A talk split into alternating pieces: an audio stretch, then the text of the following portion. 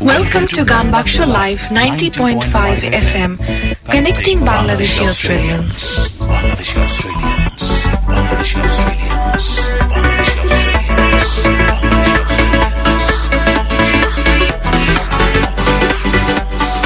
hello hello hello Sydney শুভ সন্ধ্যা এসে গেছি আমি আর যে শুভ এবং আমার সাথে আছে আর যে পিয়া আপনাদেরকে আমরা আজকে সন্ধ্যা পাঁচটা থেকে সাতটা পর্যন্ত আপনাদের সাথে থাকব আমরা। আমরা আছি radio Gaan Baksho alive ninety point five F এ। আমাদেরকে শুনতে পাচ্ছেন ফেসবুকে আমাদের গান বাক্স পেজে যেখানে আমাদের একটি লাইভ যাচ্ছে লাইভ ভিডিও যাচ্ছে। সেই লাইভ ভিডিওর নিচে আপনারা আমাদের সাথে অংশগ্রহণ করতে পারবেন, জানাতে পারবেন আপনাদের বিভিন্ন মন্তব্যের কথা, জানাতে পারবেন আমাদের অনুষ্ঠান নিয়ে আপনাদের ভালো লাগা, মন্দ লাগা এবং যে কোনো ধরনের আইডিয়া যেটা আপনারা আমাদের সাথে শেয়ার করতে পারেন কমেন্ট বক্সে লিখে আমাদেরকে জানিয়ে দিন। লাইভ ভিডিওটি আপনারা খেয়াল করবেন ফেসবুকে আমাদের যে গান বাক্স পেজটি আছে, সেখান থেকে যাচ্ছে। এছাড়াও আপনারা আমাদেরকে শুনতে পাচ্ছেন ডাব্লিউ ডট গান বাক্স ডট কম ডট আমাদের যে ওয়েবসাইটটি যে ওয়েবসাইটটি বাঙালি কমিউনিটির সব ধরনের অনুষ্ঠানকে প্রমোট করে, সেই ওয়েবসাইট থেকেও আমাদের অনুষ্ঠানটি আপনারা শুনতে পাবেন। এছাড়া radio ninety point five F M alive তো আছেই। আজকে আমাদের নবম এপিসোড। দেখতে দেখতে আটটি পর্ব পার করে ফেললাম আমরা, নবম এপিসোডে আজকে আমরা দাঁড়িয়ে আছি। কেমন লাগছে আমাদের অনুষ্ঠান? জানিয়ে দিন আমাদেরকে, যোগাযোগ করুন আমাদের সাথে। আপনাদের যেরকম পছন্দ হয়, আপনাদের যেরকম চয়েস, সেই চয়েস অনুযায়ী আমরা আমাদের অনুষ্ঠানকে সাজিয়েছি। এবং কমিউনিটির কাছ থেকে আমরা বিভিন্ন ধরনের ফিডব্যাক পাচ্ছি যেগুলো ভবিষ্যতে আমাদেরকে এগিয়ে যেতে সাহায্য করবে বলে আমরা মনে করি।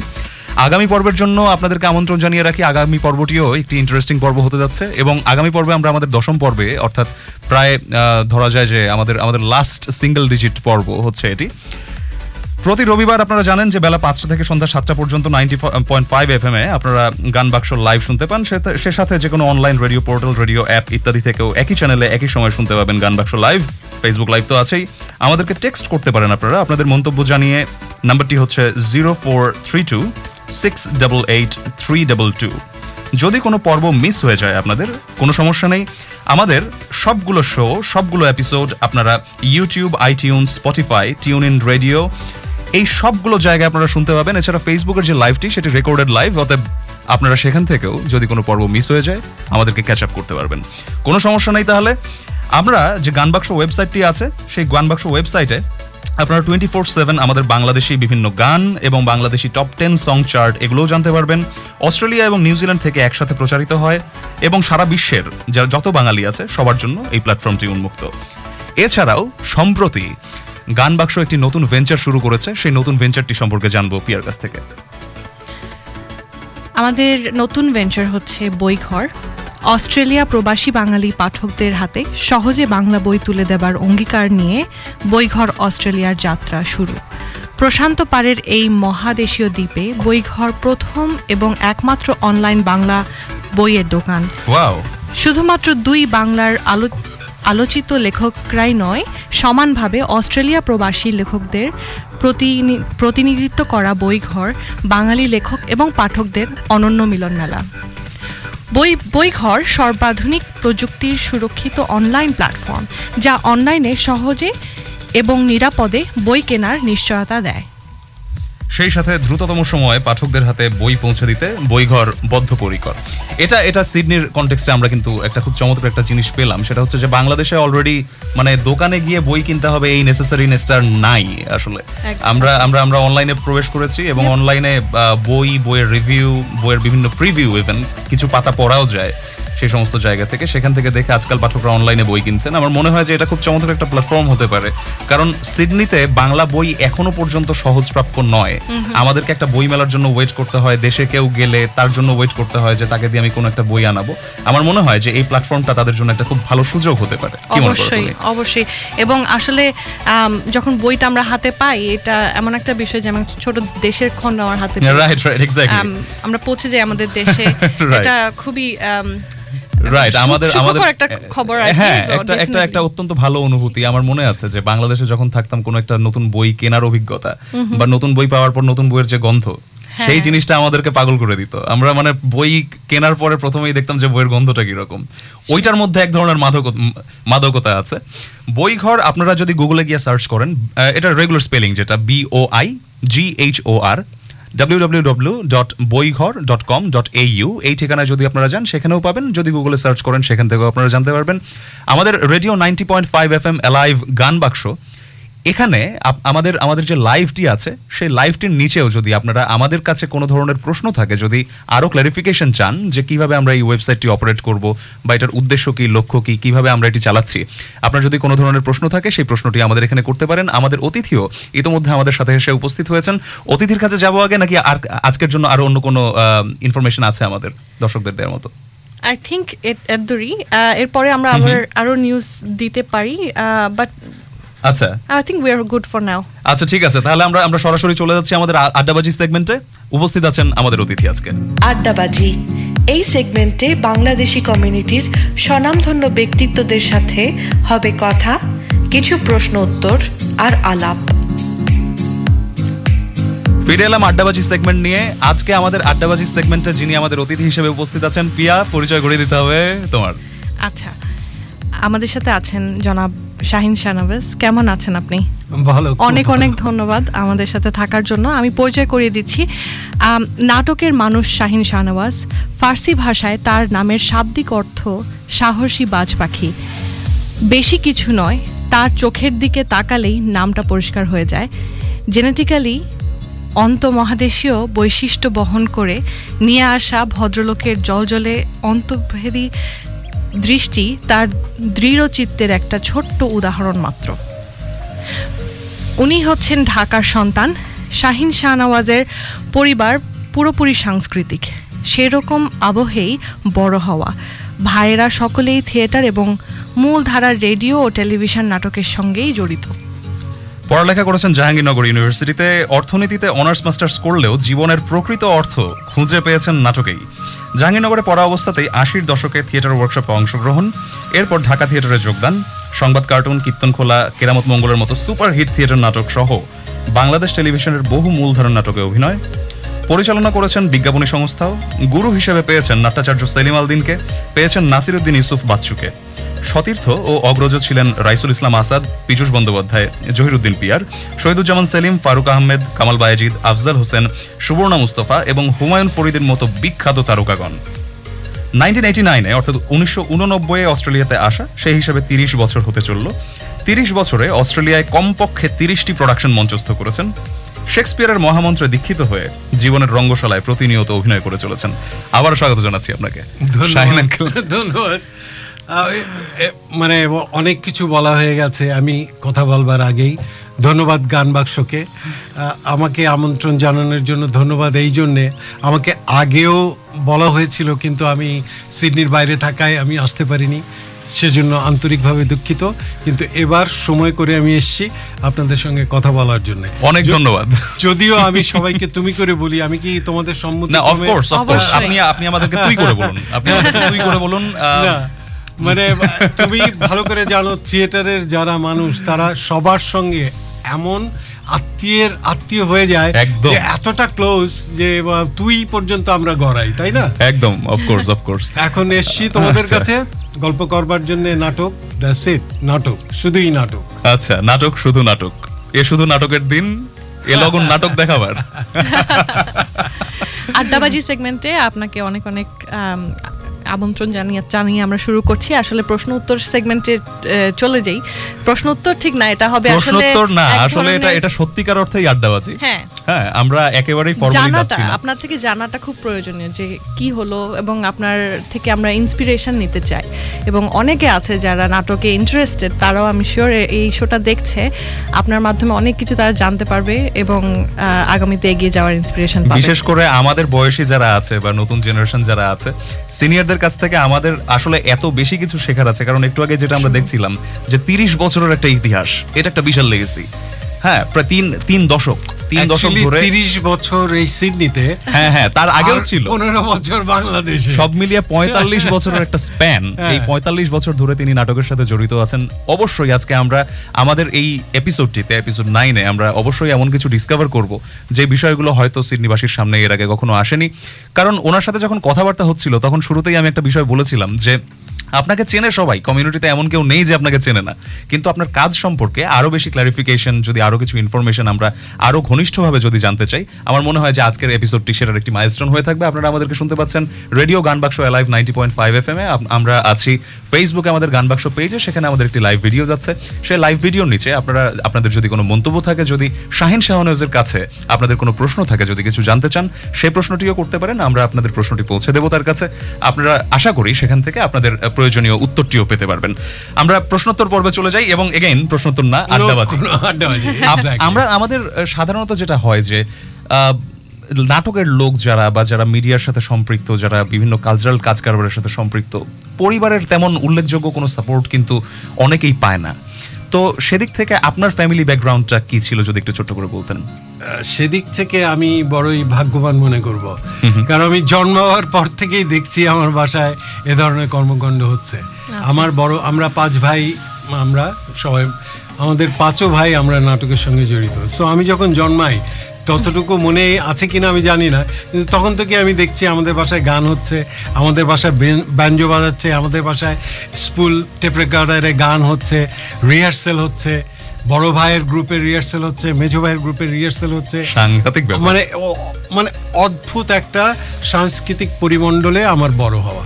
তো সেই প্রথম থেকেই আসলে কেউ গান করে না তা না গানও করতো কিন্তু সবাই আমার বড় যে কজন ভাই আমার বড় তাদের সঙ্গে কিন্তু আমার বয়সের গ্যাপ অনেক।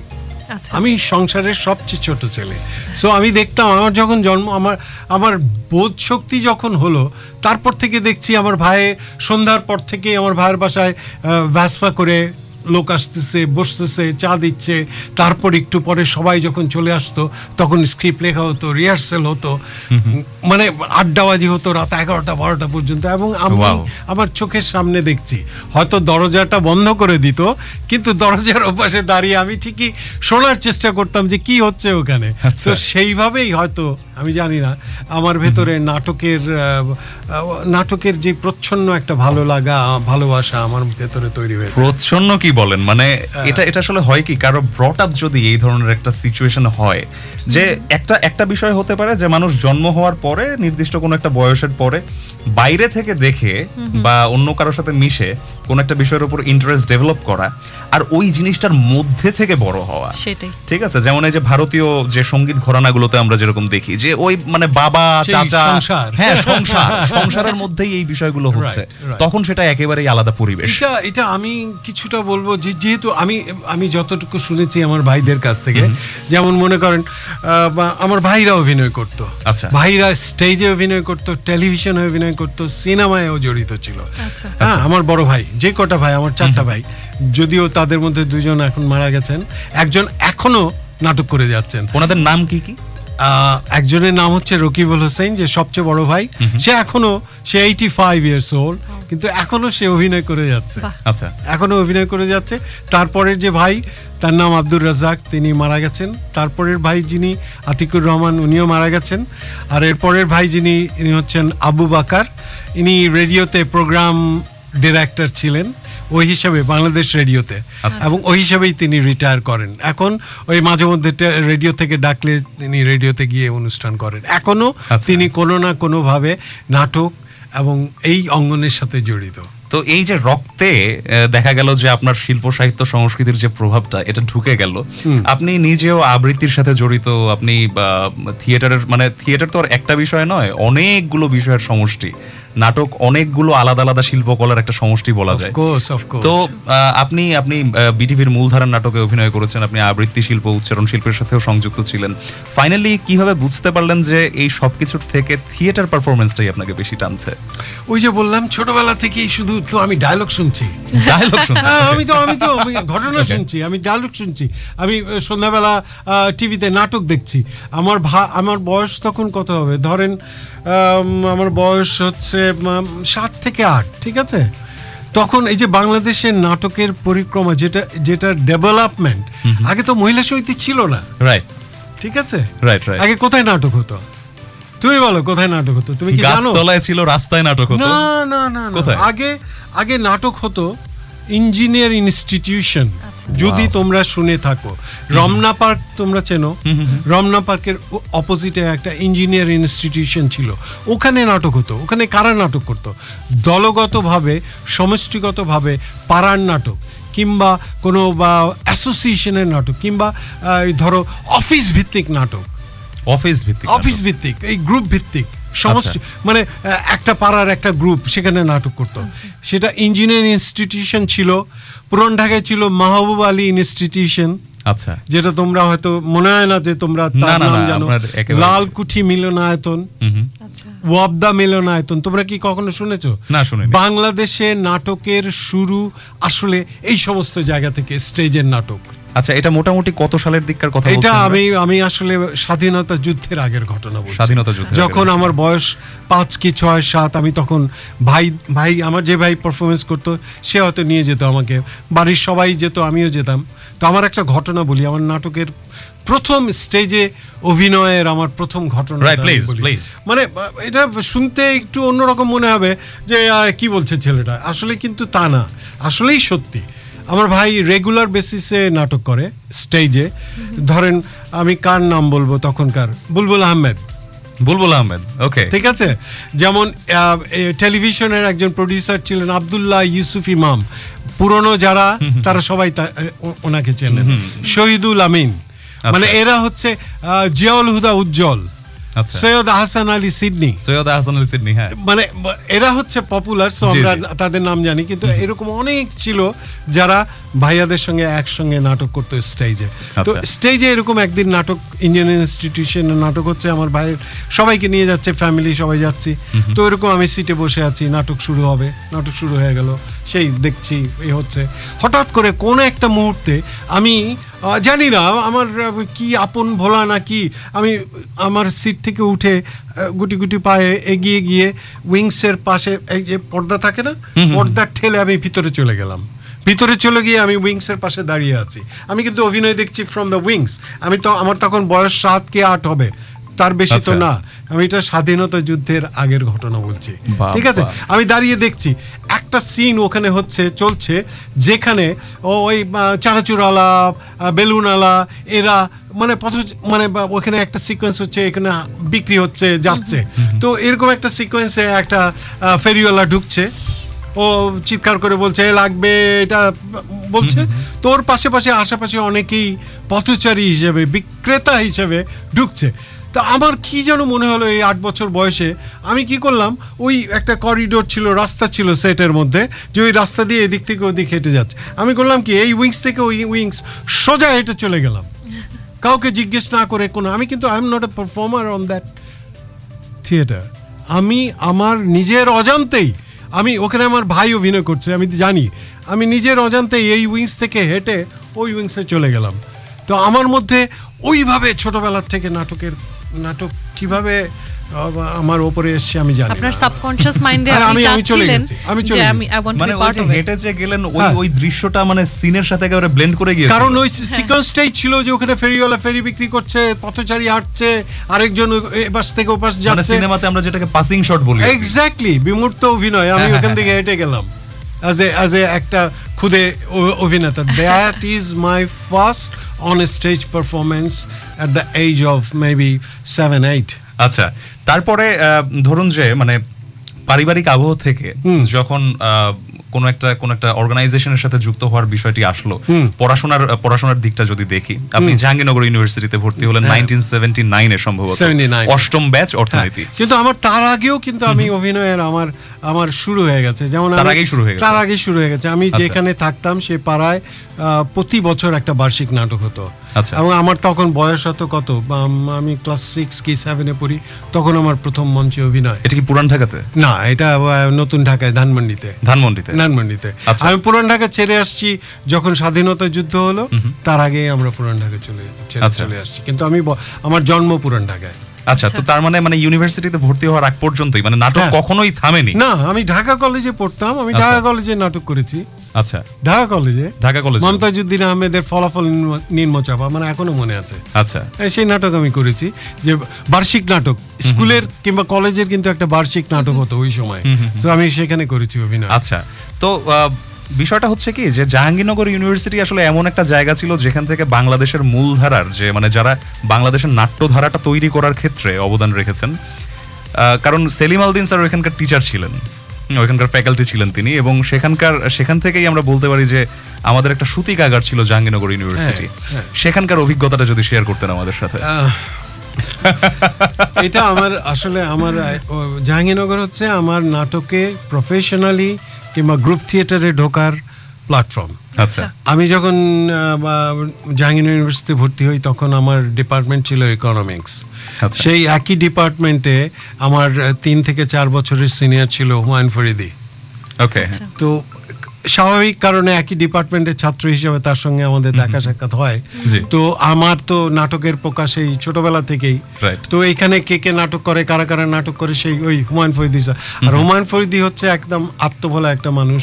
যদি তুমি তার সঙ্গে দেখা হয়ে থাকে কখনো তুমি বুঝতে পারতা যে সে আসলে কি রকম কি ধরনের একটা উদার মনের একজন মানুষ ছিল। অত্যন্ত ভালো মানুষ মানে অসম্ভব রকমের ভালো মানুষ অন্য রকম মানুষ আমি ভালো মন্দর দিকে যাব না সে সম্পূর্ণ রকমের একটা আলাদা তাকে তুমি আলাদা করতে পারতে অন্য অন্য মানুষ মানে হাজার মানুষের ভিড়ে হাজার মানুষের ভিড়ে।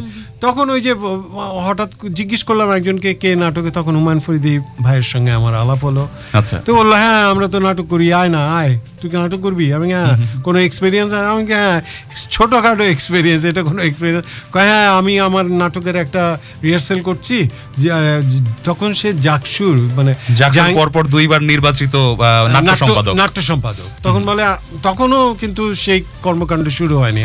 থিয়েটার ওয়ার্কশপে না তখন সে নিজেরই একটা নাটক। নাটকটার নাম ছিল হলো আত্মস্থ আগুন ও হিরণময়ীদের বৃত্তান্ত। এটা এটা এটা এটা ফরিদি ভাইয়ের নিজের লেখা নাটক এবং নিজে ডিরেকশন দিচ্ছে নামটা আরেকবার বলেন। আত্মস্থ আগুন এবং হিরণময়ীদের বৃত্তান্ত। ওকে ওই নাটকের রিহার্সেল চলছে তখন। তখন বলল আয় সন্ধ্যার সময় তো আমরা বসি। তো একদিন দুই দিন যাওয়ার পরে তার সঙ্গে ভালো একটা খারাপ সম্পর্ক তৈরি হয়ে গেল। তারপর তো তিনি নাট্য সম্পাদক জাহাঙ্গীরনগর ইউনিভার্সিটির। আচ্ছা। তখন সে করল কি জাহাঙ্গীরনগর ইউনিভার্সিটিতে সে একটা নাটকের একটা ওয়ার্কশপ করল অ্যাটলিস্ট মনে হয় আশি সালে। আশি সালে কিন্তু সেটা ওই মাসব্যাপী অলমোস্ট মাসব্যাপী। মাসব্যাপী ওটা ছিল হচ্ছে আপনার একুশ দিনের একটা ওয়ার্কশপ ছিল এবং একুশ জনকে নিয়ে হয়েছিল। এবং এটা কন্টিনিউয়াস একুশ দিন কিন্তু। এখানে যেমন একদিন আমরা রিহার্সেল করি আচ্ছা, continuous 21 দিন। কন্টিনিউয়াস একুশ দিন। শনি রবি ডাজন্ট ম্যাটার আচ্ছা। হ্যাঁ কন্টিনিউয়াস তো ওই ওই একুশ দিনে বাংলাদেশের সমস্ত নাটকের মহারথী রথী যারা আছেন আমাদেরকে আমাদেরকে শিখিয়েছেন আমাদেরকে তালিম দিয়েছেন। আচ্ছা। ওটা হচ্ছে আমাদের আমার আর কি ব্যক্তিগত জীবনে প্রথম নাটকের কিছুটা পুঁথিগত ধারণা এবং কিছুটা শেখার শেখার কিছু একটা ওখান থেকে পেলাম। মানে সিস্টেমেটিক ভাবে যে নাটকটা শিখতে হয় সেটা আপনি ওখানে গিয়ে দেখলেন অবশ্যই অবশ্যই। নাটক তো তার আগে বুঝতেই পারতাম না যে নাটক আমাদের শিখতে হবে। নাটক যে একটা কলা মাধ্যম ইউ হ্যাভ টু লার্ন ধুম করেই তো নাটক অভিনয়ে হয়তো কিন্তু নাটকের অনেক কিছু আছে সেটা যদি আমি না শিখি তাহলে তো আমি একজন অভিনেতা হতে পারব না একজন নাট্যকর্মী হতে পারব না। তখন সেই একুশ দিনের একটা আমাদের থিয়েটার ওয়ার্কশপ করে আমরা একটা নাটক মঞ্চায়ন করি। প্রত্যেকটা ওয়ার্কশপের শেষে একটা নাটক মঞ্চস্থ হয়। সেই নাটক মঞ্চায়ন হয় সেটা ছিল সেলিম আল দিনের সংবাদ কার্টুন। আচ্ছা। ঠিক আছে? সেটা উনিশশো আশি সালে। এবং তখন হুমায়ুন ফরিদি ভাই সেলিম আল দিন রেজা ভাই ছিল আমাদের জাভেদ ভাই ছিল এরা সবাই ঢাকা থিয়েটারের। তখন এই একুশ জনের টিমের মধ্যে থেকে তারা সিলেক্ট করবে যে কাকে কোন পোটেনশিয়াল ছেলেটাকে নিয়ে গিয়ে ঢাকা থিয়েটারে জয়েন করানো যায়। আচ্ছা। আমি জানি না I was the only luckiest one যে ওই আশি সনে যেই যেই ওয়ার্কশপে তোমার বাবাও ছিল। আচ্ছা। ঠিক আছে? তোমার বাবা ছিল এখনকার অনেক স্বনামধন্য যারা অভিনেতা তারা ছিল। কিন্তু আওয়াজ দ্য লাকিয়েস্ট ওয়ান যে ফরিদি ভাই সেলিম আলদিন স্যার রেজা ভাই বলল যে তোকে আমরা ঢাকা থিয়েটারে নিয়ে যেতে চাই। তো সেই থেকে উনিশশো আশি সন থেকে আমি ঢাকা থিয়েটারের সঙ্গে জড়িত। আজ অবধি আমি ঢাকা থিয়েটারের মেম্বার। কারণ ঢাকা থিয়েটার হচ্ছে এমন একটা গ্রুপ, তোমার আসার যাওয়ার আসার রাস্তা খোলা এবং যাওয়ার রাস্তা খোলা। যতদিন তুমি মনে করবে যে তুমি ঢাকা থিয়েটারের মেম্বার, তারা সবাই তোমাকে একেবারে মালা দিয়ে দাঁড়িয়ে থাকবে তোমাকে বরণ করবার জন্য। আচ্ছা তো মানে এই যে ঢাকা থিয়েটারের সাথে যখন সম্পৃক্ত হলেন পাশাপাশি কি মানে জাহাঙ্গীরনগরের যে চলমান নাটকগুলো হ্যাঁ। ছিল সেগুলোর সাথেও তো সেগুলোই জড়িত ছিলাম। কিন্তু যেহেতু আমি ঢাকা থিয়েটারে আমার সাত দিনের রিহার্সাল আমাদের ঢাকায় যে রিহার্সালগুলো হতো সেভেন ডেজ নো এক্সকিউজ কোনো এক্সকিউজ নাই তো। আচ্ছা। তুমি একদিন রিহার্সাল করবে না সেকেন্ড ডে তো তোমাকে রিহার্সাল রুমেও ঢুকতে দেবে না। এত স্ট্রিক্ট এত স্ট্রিক্ট আর তুমি তুমি ভালো করে জানো তোমার অভিজ্ঞতা আছে তুমিও থিয়েটারে জয়েন করেছিলে কাজ করেছিলে। থিয়েটারে প্রথম এক থেকে দুই বছর হুমায়ুন ফরিদি তখনও হুমায়ুন ফরিদি যদিও হুমায়ুন ফরিদি হয়নি আফজাল হোসেন ছিলেন তখন আমাদের হিরো আচ্ছা। তখন হিরো ছিল রাইসুল ইসলাম আসাদ তখন ছিল পীযুষ বন্দ্যোপাধ্যায় তখন ছিল সুবর্ণ মুস্তফা শিমুল ইসুফ এরা ছিল নাটকের প্রাণ। আচ্ছা। তখন আমাদের প্রথম প্রথম আমরা গ্রুপে গিয়ে কি করতে হতো? চাটা দাও সিগারেটটা আনো মানে এইটা মানে হ্যাঁ এটা দিস আর দ্য সিস্টেম আচ্ছা। ওইভাবে তো আমরা কাঠখড় পুড়িয়ে পুড়িয়ে আমরা তাদের সঙ্গে স্টেজ ঝাড়ু দেয়া Oh, লাইট কন্ট্রোল তুমি জানো তুমি জানো। আমরা যখন কীর্তন খোলা শো করি বিরাশি সনে আমাদের show that was the first নাটক যেই নাটকে প্রথম বাংলাদেশে প্রসেনিয়াম তুমি তো জানো প্রসেনিয়াম আর্চ। তাই না সেই প্রসেনিয়াম আর্চ ভেঙে বাইরে এসে অভিনয় করলাম আমরা আচ্ছা। যার জন্য আমাদের বিশাল সেট আমাদের সেট নিতে হতো ষাটটা ঠেলা গাড়িতে সাতটা সাতটা ঠেলা গাড়ি। ইউজ হতো আমাদের সেট মহিলা সমিতি এলাহি কাণ্ড কারখানা। সেখানে বাচ্চুয়ের বাসা ছিল হচ্ছে পুরানো পল্টন। আর এই সেট আমাদের থাকতো হিমু তুমি হিমুর নাম। শুনেছো হিমুর বাসায় থাকতো আমরা সেই সেট নিয়ে যেতাম শোর আগে ফিট করতাম এবং শো শেষ হওয়ার পর সেগুলো ভেঙে সেগুলা হেঁটে হেঁটে সেই বেলি রোড থেকে পুরোনো পল্টন হেঁটে হেঁটে বৃষ্টির মধ্যে রাত দুটো তিনটা আমরা হেঁটে হেঁটে এসে সেই সেটগুলো রেখে তারপরে আমরা বাসায় এটা তো মানে কি বলব যে মানে জীবনের একটা স্বর্ণালী সময় বলতে এটা তুমি জিজ্ঞেস করো আমি বলতে পারব। কিন্তু আমার তো আমি দেখো আমি তিরিশ বছর ধরে এদেশে দেশে কিন্তু এখনও আমি মনে করি আমি ঢাকা থিয়েটারের একজন মানুষ। আচ্ছা। তো ঢাকা থিয়েটারে এই যে প্রবেশ করলেন প্রবেশ করার পর মানে প্রথম আপনার মঞ্চে পারফরমেন্স কি কীর্তন খোলা নাটক না না না না। প্রথম ঢাকা থিয়েটারে মঞ্চে পারফরমেন্স আমার হচ্ছে নাটকটার নাম হচ্ছে ফণি মনসা। তুমি হয়তো শুনে থাকো ফনি মনসা নাম শুনে সাজেদুল আওয়ালের নাটকটা ছিল। আচ্ছা। এবং সে নাটকে সবাই অভিনয় ঢাকা থিয়েটারে সবাই অভিনয় করেছে। হুমায়ুন ফরিদি আফজাল হোসেন তারপরে সৈয়দ জামিল আহমেদ তারপরে সুবর্ণা সবাই মানে সবাই ছিল। আমিও সৌভাগ্যক্রমে সেখানে উইদাউট ডায়ালগ আমি তোমাকে এটাও বলছি কারণ উইদাউট ডায়ালগ তুমি এখন বুঝতে পারো যে দলে এই মাপের অভিনেতা অভিনেত্রী বর্তমান সেখানে আমার মতো চুনে পুঁটিদের একটা নিশ্চয়ই একেবারে মেইন ক্যারেক্টার দেবে না। হ্যাঁ, তোমরা বুঝতে পারো। সেই সেখানে মেইন ক্যারেক্টার পাওয়ার মতো যোগ্যতা যোগ্যতা অর্জন করতে একটা মানুষের দশ বছর সময় নেয়। অ্যাটলিস্ট তাদের সঙ্গে। সেই যোগ্যতা মানে কি? তাদের সাথে it's not comparable with them but তুমি অভিনেতা হিসাবে নিজেকে প্রুভ করো তাদের সামনে। আমার সত্যি একটা অভিজ্ঞতার কথা বলি। আমি যখন হুমায়ুন ফরিদি ভাইয়ের সঙ্গে অভিনয় করতাম শিমুল আপার সঙ্গে অভিনয় করতাম আমি বিলিভ মি অন স্টেজে আমি ফরিদি ভাইয়ের চোখের দিকে তাকিয়ে কখনো অভিনয় করতে পারতাম না। তার চোখ দিয়ে দুতি বেরোতো। আই সোয়ার অন গড কঠিন ব্যক্তিত্ব। আই সোয়ার অন গড আমি মিথ্যা বলছি না। তুমি যেহেতু তোমার বাবা আমি একই গ্রুপে নাটক করেছি আমার কথাগুলো সত্য কি মিথ্যা তুমি জাজ করতে পারবে। তুমি তোমার বাবাকে জিজ্ঞেস করতে পারবে। আমি যখন আমার একটা সিকোয়েন্স ছিল ফরিদি ভাই এবং শিমুল আপার সঙ্গে আমি কখনো তার চোখের দিকে তাকাতে পারিনি। মানে তার মধ্যে যে কি রকমের একটা দুতি বেরোতো সেই তো তুমি তো মনে করো তোমার কর্মকাণ্ড সারা হয়ে যেত। মানে তখন এরকম এরকম একটা আচ্ছা। সিচুয়েশনের মধ্যে আমাদেরকে অভিনয় করতে হয়েছে। আচ্ছা। তবে ওই ফণী মনসা হচ্ছে আমার প্রথম ঢাকা থিয়েটারের হয়ে নাটক করা। তারপরে কীর্তন খোলা আচ্ছা তারপরে মুন্তাসি ফ্যান্টাসি শকুন্তলা কেরামত মঙ্গল বাসন আচ্ছা আমরা আসলে ঢাকা থিয়েটারের আরও আরও ডিপে যেতে চাই। মানে ওখানকার আপনার যে এক্সপিরিয়েন্স ছিল আরও আরও যদি গল্প মানে তুমি কি জানতে চাও। বলো? মানে মানে বলছিলাম যে আপনি মোটামুটি ভাবে অ্যাক্টিভ ছিলেন হচ্ছে জাহাঙ্গীরনগরের অ্যাক্টিভেশন পিরিয়ডটা যদি ধরি এরকম যে সেভেন্টি নাইন আর Seven- এইটি নাইন আপনি অস্ট্রেলিয়াতে চলে আসলেন। হ্যাঁ, আমার 11 তো এই যে মাঝখানে দশ এগারো বছরের মতো সময় ছিল তাহলে পাঁচ বছর আপনি ধরলাম যে ইউনিভার্সিটিতে ছিলেন। হ্যাঁ কিন্তু ইউনিভার্সিটিতে ছিলাম মানে তো আমি তখন কিন্তু নাটক হচ্ছে। আমি এইটি টুতে আমাদের কীর্তনকলা নাটক। আচ্ছা। এইটি ওয়ানে কিংবা এইটিজ যে হচ্ছে ফণি মনসা আমি তো তখন রেগুলার শো করছি। আচ্ছা। তার মানে কি? আমার তো আসতে হচ্ছে। আমি শুধু ইউনিভার্সিটি না আমি তো তা- থাকছি ঢাকায়। শুধু ক্লাস করার জন্য যাওয়া এবং তারপরে এই রিহার্সাল তো তাহলে পরে মানে সেই সময়টাকে কি আমরা আমাদের থিয়েটারের স্বর্ণযুগ বলতে পারি কিনা? যে মহিলা সমিতির নাট্যমঞ্চ যখন তৈরি হলো তৈরি হওয়ার পরে ওই যে ছোট্ট একটা জায়গা মানে এখনকার কনটেক্সটে আর কি। এখন তো বিশাল আরও আরও অনেক মানে ডেভেলপমেন্টাল চেঞ্জ এসে গেছে। কিন্তু সেখানে ওই যে একটা ছোট মঞ্চ হ্যাঁ সামনে একটা চটপটির দোকান একটা ফুচকার দোকান এইটুকু ইনফ্রাস্ট্রাকচার নিয়ে আপনারা তো ওখানে রীতিমতো ইতিহাস তৈরি করেছিলেন। অনেক অনেক সব গ্রুপই করেছে। ঢাকা থিয়েটার তার মধ্যে অনবদ্য একটা গ্রুপ ছিল। থিয়েটার ছিল নাগরিক ছিল আরণ্যক ছিল তখনকার গ্রুপদের মধ্যে। আমরা যখন ঢাকা থিয়েটারের হয়ে মঞ্চে অভিনয় করি তখন বাংলাদেশের অনেক গ্রুপই মহিলা সমিতি পর্যন্ত যেতে পারেনি। সত্যি কথা এটা সত্যি ঘটনা। আচ্ছা তো কম্পারেটিভলি ছোট জায়গাগুলি কি কি ছিল? মানে মহিলা সমিতির আগে যদি ধরি। মহিলা সমিতির ও তুমি ঢাকা থিয়েটারের প্রথম নাটক যেটা হয় দর্শনীর বিনিময়ে নাটক মঞ্চায়ন। আর আচ্ছা। এই এই ঘটনাটা অনেকে হয়তো তোমার তোমরা তোমাদের বয়স কত তোমরা তো জানার কথা না তাই না। ঢাকা ঢাকায় প্রথম মানে দর্শনীর বিনিময়ে মঞ্চনাটক করে হচ্ছে নাগরিক। নাগরিক আচ্ছা। নাগরিক নাট্য সম্প্রদায়। আচ্ছা। ঠিক আছে? তারপরে আস্তে আস্তে তেয়াত্তরের পরে আমাদের ঢাকা থিয়েটারের জন্ম তারপরে আস্তে আস্তে সবাই গ্রুপ থিয়েটারের সঙ্গে জড়িত হয়।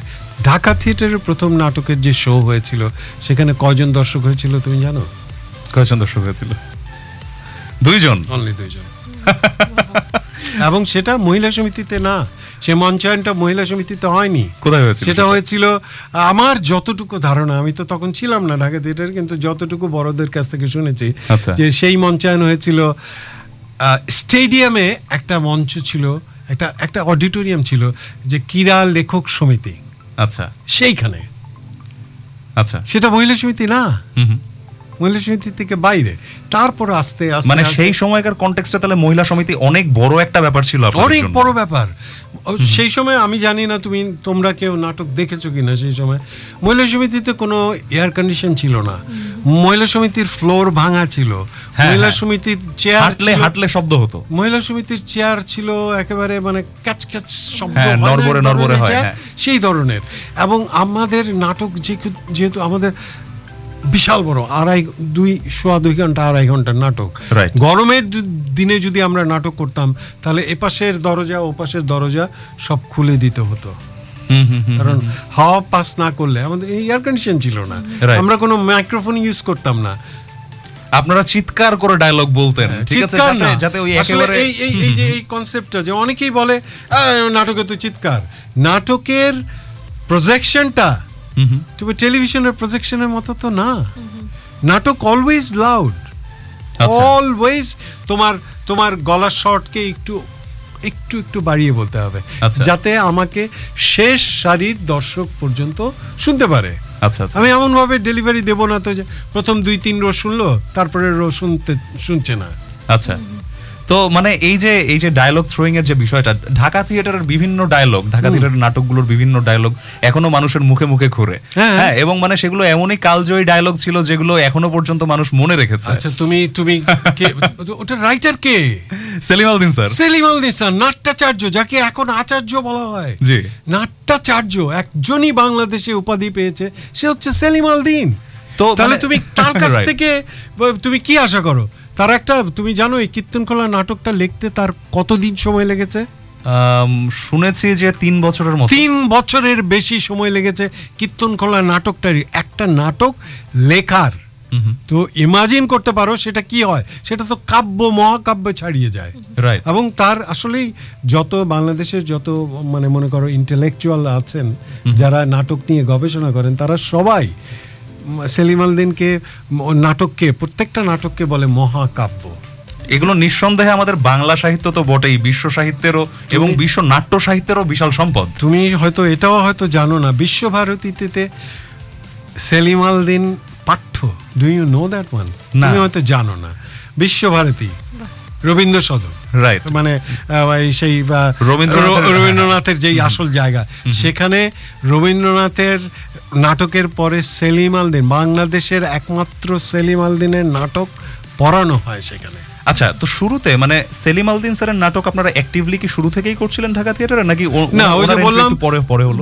ওই যে বললাম সেলিম সেলিম আলদিনই হচ্ছে ঢাকা থিয়েটারের প্রধান নাট্যপুরুষ যে আচ্ছা, প্রাণপুরুষ। প্রাণপুরুষ তার নাটকই ম্যাক্সিমাম আমরা উপস্থাপন করেছি আচ্ছা তো ওই যে ডায়লগের ব্যাপারে যেটা বলছিলাম হ্যাঁ। মানে এই ধরনের কোনো ডায়লগ কি মনে আসে যেটা আজকে আমাদের শ্রোতাদের সামনে আপনি একটু একটু যদি উপস্থাপন করতে পারেন যদি হ্যাঁ। মনে না করেন দেখো আমার আমার ডায়লগ যেটা সেটা হচ্ছে আচ্ছা। অন্য ক্যারেক্টার আমি বল ওই ওই ওই আমলে নাটক করেছি আমি এইটি নাইনে চলে এসেছি এরপরে কীর্তনকলা আর করিনি ঠিক আছে? আচ্ছা। তো যতটুকু মনে আছে আমি যে ক্যারেক্টারটা মনে করো হুমায়ুন ফরিদি করতো তার এতটুকু হয়তো আমি বলতে পারব ঠিক আছে? প্লিজ প্লিজ বলুন বলুন আমরা শুনতে চাই। আমার মাতা পিতা সাকরি গো করে মহারাজের বাড়ি রে। আমি আহালো একা ঘরে থাকি। না না না, বলেছি তো, আজ আমি নাচও করব না, পাঠও করব না, ফুটটুস। তার মানে আসরে উঠবো না। তোর বাপে উঠবো, তোর ঘরে উঠবো। আমার মাও আপনি, বাপও আপনি। এখন পাঁচ পাঁচ দশটা টাকা ফেলান, নাইলে ছায়া আসরে উঠবো না। তোর মাথাটা কি খারাপ হলো ছায়া? আরে মাথার কথা বুঝব কি করে? নাচতে পারি, নাচি, নেশা না কাটতে কাটতে আবার নেশা করি। মাথার কথা বুঝব কি করে? দেন দেন দেন, টাকা দেন। টাকা দিয়ে কি করবি? টাকা দিয়ে কি করব বুঝেন না। টাকা দিয়ে কি করব? দেন দেন দেন। মুজা কিনবো, মুজা। ল ল তো চুপ থাকে। গলাটা কিন্তু আমার ভাঙা। টাকা দিয়ে কি করব? ছুরি কিনবো চাক্ষু কিনবো চাক্ষু কিনবো। তোমার খুন করব। এই ছায়া, তুই তো গাড়ি করবি না কিন্তু। আচ্ছা করব না। তাহলে মহাশয় আরও পাঁচটা টাকা ফেলুন গুন্ডা পান্ডার অভাব নাই। বাপ রে বাপ, বিশ টাকা। এই, মনস্বী মনস্বী, তুমি এখানে এসেছ কেন? যাও যাও যাও, প্যান্ডেলে যাও। আহা আহা, এই যে ছায়া, লক্ষ্মী ভাই আমার। এখন তুমি, লক্ষ্মী ভাই আমার, যাও যাও যাও, প্যান্ডেলে যাও। মনস্বী, আজ বলতে হবে। এখন বলতে হবে। পাসানি বাজারে মহলা ঘরে একদিন তোমার হাত চেপে ধরলে যেই কথা তুমি কনি আজ তুমি আমারে ভালোবাসো কিনা? আহ সায়া গম গম করতেছে মাইনসে চতুর্দিকে লোকজন। আমি একটা কথার জবাব চাই। তুমি আমারে ভালোবাসো। মানেটা তো সেরকমই হয়। রাজবাড়িতে মুখোশ দোমারে ফেস সেটা টারাঙ্কে কে রেখেছিল? কে? গত আসরে, শেষ রাইতে। তোমার ঘরে গিয়ে চুপি চুপি লেপ টেনে দিয়েছিল কে? কেন? কেন দিয়েছিলে? যাতে শীত লেগে জ্বর না হয় তোমার। ও, তার মানে তুমি আমারে ভালোবাসো? মানিটা তো সেরকমই মনে হয়। তা তুমি রবিদারে ভালোবাসো? বাসি? তাহলে তাহলে কেমনে হবে? মিথ্যুক তুমি। মিথ্যুক তুমি। এ দলসারি যাবার আগে তোমার মুখে আমি এ অ্যাসিড মাইরা দিয়ে যাব সত্যি? তুমি যে বলে সুন্দর মুখ, সারা মুখ যেটা লাল লাল মাংস খুঁজা পড়বে, চোখগুলো আন্দা হয়ে যাবে, তাহলে দেখতে কেমন লাগবে? এরকম লাগবে? তাহলে থাক। এই হচ্ছে হুমায়ুন ফরিদি ডায়লগ সেলিম আলদিনের ডায়লগ কীর্তন করলাম বুঝতে পারছ? অসাধারণ। অসাধারণ। আমরা আমাদের আমাদের অনুষ্ঠানে আসলে এ ধরনের ঘটনা এর আগে কখনো ঘটেনি। আমরা চেষ্টা করি যে আমাদের অতিথিদের মধ্যে একটু ভেরিয়েশন রাখতে। হ্যাঁ কিন্তু এইখানে লাইভ এতদিন আগেকার ইতিহাস। তুমি চিন্তা করো এইটি টুর নাটক এটা কিন্তু। এইটি টুর নাটক। এইটি টুর নাটক তোমাদের মনে হয় জন্ম হয়নি? না না। না। না। আমাদের জন্ম এর আরও অনেক পরে। আপনারা আমাদেরকে শুনতে পাচ্ছেন radio Gaan Baksho live ninety point five F M এর। সাথে আছেন শাহিন শাহনেওয়াজ। তার কাছে যদি কোনো প্রশ্ন থাকে মঞ্চ নাটক সম্পর্কে বা যে কোনো সিডনির, সিডনিতে তার করে যাওয়া নাটক সম্পর্কে যদি আপনাদের কোনো প্রশ্ন থাকে, যদি কিছু জানার থাকে, আমাদের কমেন্ট বক্সে আপনারা কমেন্ট করতে পারেন, সেটা আমরা শাহিন শাহনাজের কাছে পৌঁছে দেব। শুনলেন কীর্তন খোলা নাটকে তার তার মনে রাখা একটি দীর্ঘ সংলাপ। আচ্ছা। যদিও সংলাপটা আমার না কিন্তু।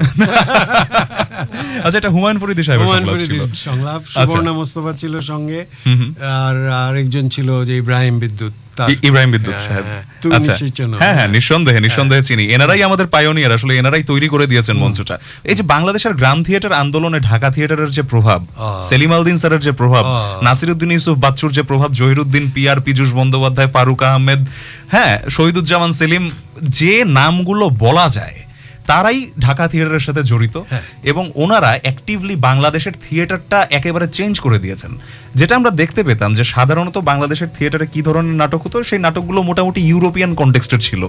শেক্সপিয়ারের নাটক করা হতো। এবং ঢাকা থিয়েটারই সম্ভবত প্রথমবার সেই ধারাটা ভেঙে মানে ইউরোপিয়ান ন্যারেটিভ ভেঙে বাঙালিদের নিজস্ব বাঙালিদের নিজস্ব একটা নাট্যধারা তৈরি করল। এই ব্যাপারে মানে সেলিম আলদিন স্যারের সাথে কি মানে এরকম কোনো স্মৃতি মনে পড়ে? মানে যেখানে আমি আমি শুনেছি যে এরকম অনেকের জীবনের মোড় ঘুরিয়ে দিয়েছিলেন উনি, বা এমন কিছু বলেছিলেন যেটা মানে সারা জীবনে ভোলার মতো নয়, সেরকম কি কোনো স্মৃতি মনে পড়ে? সেলিম ভাই আসলে, সেলিম ভাই একটা অদ্ভুত পাগলাটে ধরনের মানুষ, ঠিক আছে? অদ্ভুত। এই সেলিম ভাই হুমায়ুন ফরিদি, এদেরকে তুমি একদম আলাদা। তাদেরকে সাধারণ মানসিকতা সম্পন্ন মানুষ তারা কখনই না। তুমি নিজে কল্পনা করতে পারবে এই ধরনের শিল্পকর্ম যারা করে গেছে আগামী আমি জানি না এটা গর্ব হয়ে যাবে সেলিম আলদিন সম্পর্কে কিংবা হুমায়ুন ফরিদি সম্পর্কে। আমি যেটা বলছি সেটা আমার নিজস্ব একটা ধারণা। তুমি আগামী পঞ্চাশ বছরেও সেলিম আলদিনের মতো একজন নাট্য রচয়িতা তুমি কি পাবে? সম্ভব না। তুমি। হুমায়ুন ফরিদির মতো একজন অভিনেতা উনি মারা গেছেন কতদিন হয়ে গেল। তুমি আমাকে আগামী পঞ্চাশ বছরে হুমায়ুন ফরিদি যে ধরনের কাজ করে গেছে মঞ্চে টেলিভিশনে সিনেমায় রেডিওতে আচ্ছা। তার ধারা ধারে কাছে ঘেসবার মতো এমন কেউ কি আছে তুমি মনে করো? না, এরকম আসলেই কেউ নেই। টেলিভিশনের প্রসঙ্গ চলে আসলো। আপনি তো টেলিভিশনেও কাজ করেছেন। খুবই কম কিন্তু করেছি। আচ্ছা সেটার সে- সেটার যদি সেদিকে আমরা একটু আলোকপাত আলোকপাত করতে চাই। সেটা ওই ঢাকা থিয়েটার কিন্তু সবসময় ঢাকা থিয়েটারের প্রধান লক্ষ্য ছিল নো টিভি। বাচ্চু ভাই ছিল টেলিভিশনেই কাজ করতেন। আমরা আচ্ছা। যখন তারপরে তিনি ছেড়ে দিয়েছিলেন। কিন্তু আমাদের ঢাকা থিয়েটার থেকে তুমি চিন্তা করতে পারো পীযূষ বন্দ্যোপাধ্যায় রাইসুল ইসলাম আসাদ হুমায়ুন ফরিদি আফজাল হোসেন হ্যাঁ জহিরুদ্দিন পেয়ার সুবর্ণ মোস্তফা শিমুল ইসুফ এখন ইদানিংকালে শহীদুজ্জামান সেলিম মানে এখন যারা কিংবদন্তি শহীদুজ্জামান সেলিমের মতো এখনকার এখনকার পর্যায়ে তুমি অভিনেতা হিসাবে তুমি কল্পনা করে দেখো শহীদুজ্জামান যে ধরনের অভিনয় করে টেলিভিশনে বলো মঞ্চে বলো বা সিনেমায় বলো চিন্তা করো তার মাপটা কতটা স্ট্যান্ডার্ড শমিকা স্যার একসময় আমাদের ঢাকা থিয়েটারে অভিনয় করতেন এখন আচ্ছা। যদি অন্য অন্য অন্য আমাদের এই যে যেমন সিডনিতে। তো নাটকটা তো প্রধান না আচ্ছা। এখানে আমাদের। সংসারটা হচ্ছে আমাদের প্রধান। আগে আমাদেরকে বাঁচতে হবে। আমার সংসার দেখতে হবে আমার বাচ্চা কাচ্চা দেখতে হবে। তারপর এসে সপ্তাহে একদিন আমরা আমরা এই প্রসঙ্গটাতেই আসলে যাচ্ছিলাম যে ওইখানে মানে বাংলাদেশ থেকে চলে এলেন এবং মানে আহ, এক সময় কথোপকথনের এক পর্যায়ে জানতে পেরেছিলাম যে আপনি যে মুহূর্তে প্লেনে উঠলেন সেই মুহূর্ত থেকেই আপনার রক্তের মধ্যে দৌড়াচ্ছিল যে আমি ওই দেশে যাব ওই দেশে গিয়ে আমি নাটক করব। তুমি বিশ্বাস করো I am not telling lie আমি এই দেশে এইটি নাইনে এসছি এইটি নাইনে যে মাসে আমি আসি এটা মার্চ মাস আমি মার্চ মাসে আসি এইটি নাইনের মার্চে। তুমি বিলিভ করো আমি বাংলাদেশে তিনটা ডিস্ট্রিক্টে আমাদের শো ছিল মুন্তাসির ফ্যান্টাসির একটা চিটংয়ে একটা বরিশালে আর একটা ময়মনসিংহে। তিনটা শো করে লাস্ট শো আমি বিশ তারিখে করে আমি বাইশ তারিখে বাংলাদেশ ছেড়ে অস্ট্রেলিয়া এসছি? তুমি এখন বুঝতে পারো তুমি এখন বুঝতে পারো যে আমার ভেতরে আমি বাইশ তারিখে শো করে তেই না বিশ তারিখে শো করে বরিশাল থেকে লঞ্চে ফিরে এসে একদিন ঢাকায় থেকে তারপরে আমি চলে এসেছি অস্ট্রেলিয়া। এবং তখন আমি তুমি আমাকে বোঝাও যে আমি কি তখন কি তখনও আমার ভেতরে কি নাটক দৌড়চ্ছে না? অফকোর্স আমি কি নাটক ছেড়ে এসেছি?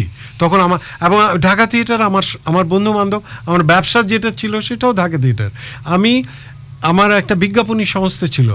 নাটকের লোকরা তুমি তো জানো যে তুমি নামও জানো দেখো। তার মানে তুমি হোমওয়ার্ক করেছ আমার সম্পর্কে। তুমি আমার আমাদের আমাদের একটা এবং ওই প্রতিষ্ঠানটা আমরা যারা করেছি সবাই ঢাকা থিয়েটার। এবং তুমি জানো সেই অফিসটা ছিল উপরে নাসিরুদ্দিন ইউসুফ বাচ্চু ভাই তার বাসায় ভাড়া থাকি আমরা। ওকে। এবং ওইটাই ঢাকা থিয়েটারের অফিস এবং ওইটাই আমার ব্যবসা প্রতিষ্ঠান।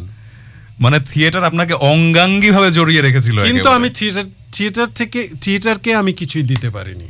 না এটা এটা এটা আপনার বিনয়। এটা এটা এটা সত্যিকার অর্থে এইভাবে একটা বড় হওয়া মানুষ যার সংসার যার পারিপার্শ্বিকতা যার বন্ধু বান্ধব আমার বন্ধু বান্ধব মেইনলি আমার ঢাকা থিয়েটার এখনও গেলে তুমি তুমি যদি আমার ফেসবুকে ফ্রেন্ড হয়ে থাকো তুমি দেখবে তুমি আমি বাংলাদেশে গেলে আমাদের আমার সবার সঙ্গে দেখা হচ্ছে আমি শোতে যাচ্ছি আমি রিহার্সেলে যাচ্ছি।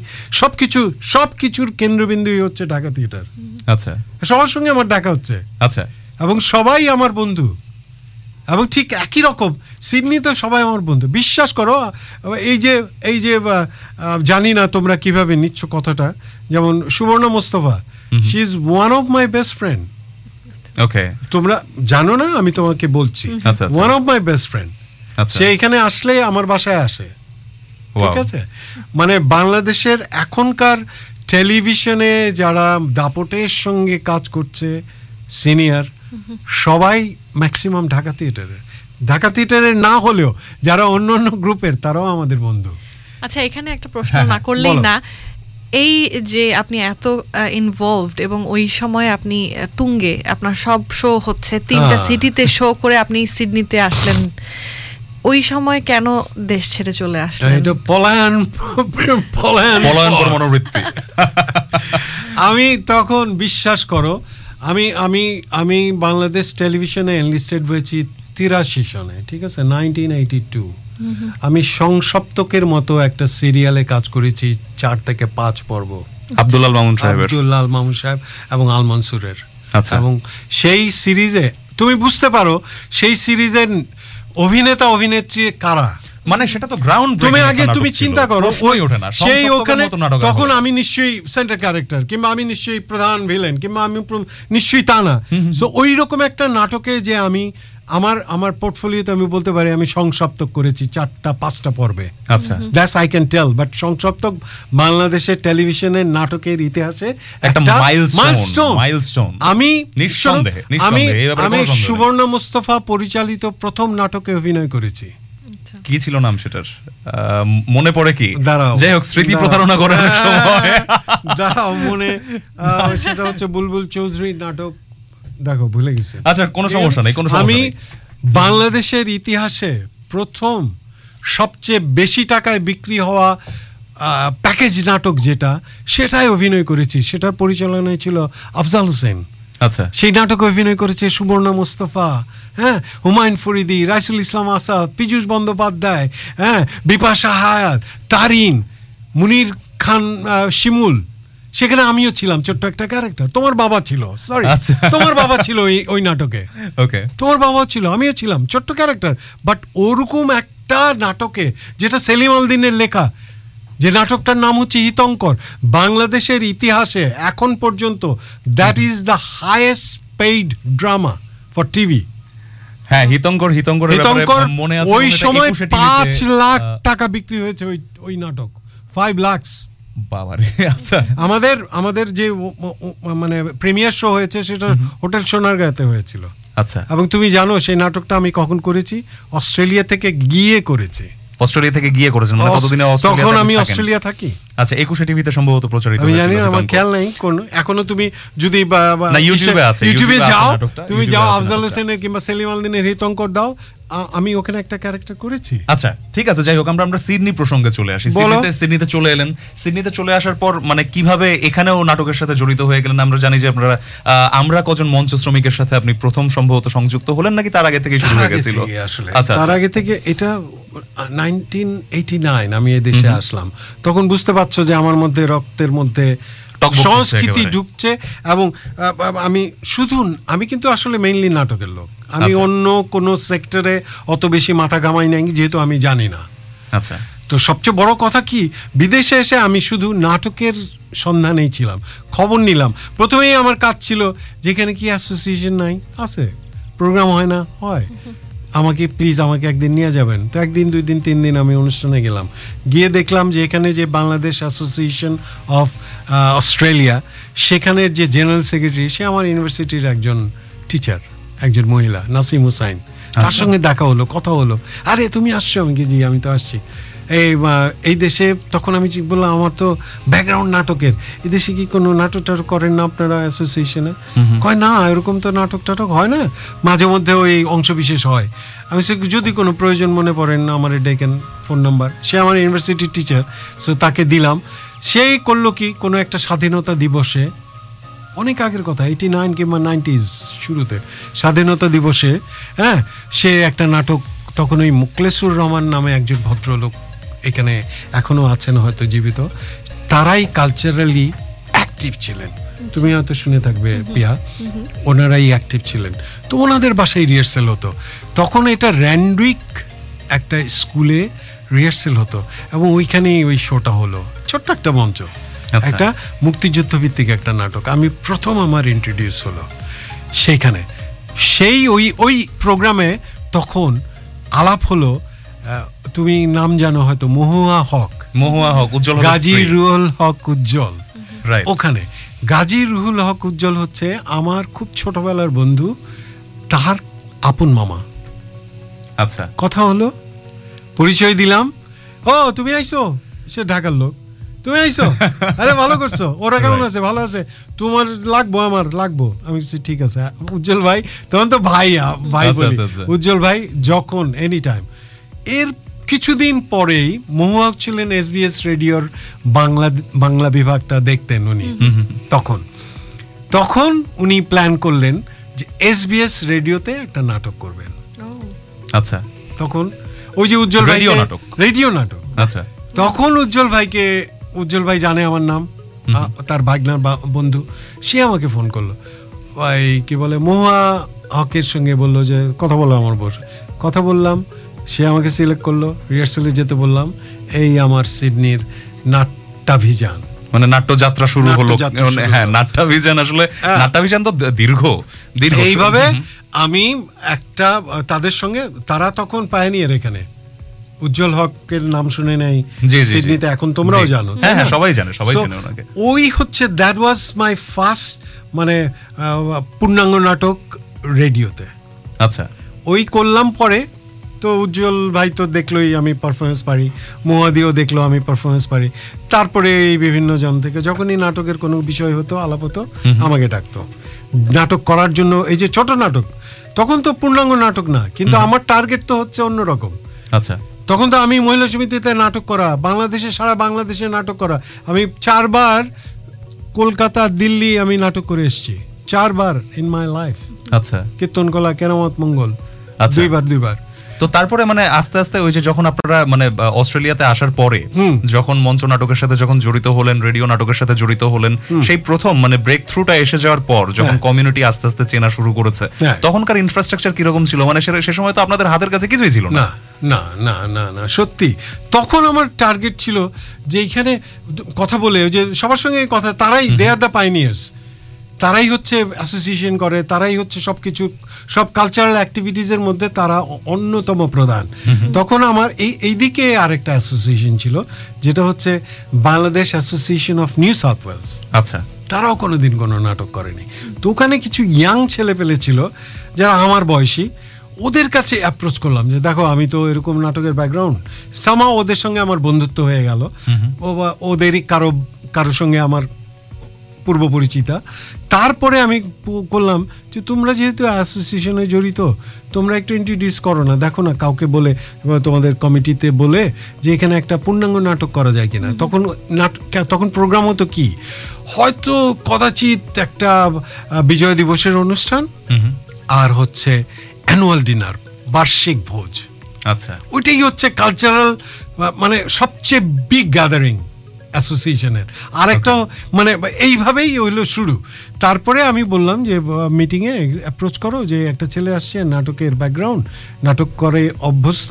যদি কোনো কিছু ইন্টারেস্টেড হও তাহলে আমি তাহলে মিটিংয়ে যেতে পারি কথা বলতে পারি। ওকে তো ওই আমাদের আমাদের বয়সী ইয়াং দু চারজনকে বলার পর তারপর ওরা প্রপোজ করল ওদের যারা সভাপতি ছিল জেনারেল সেক্রেটারি ছিল।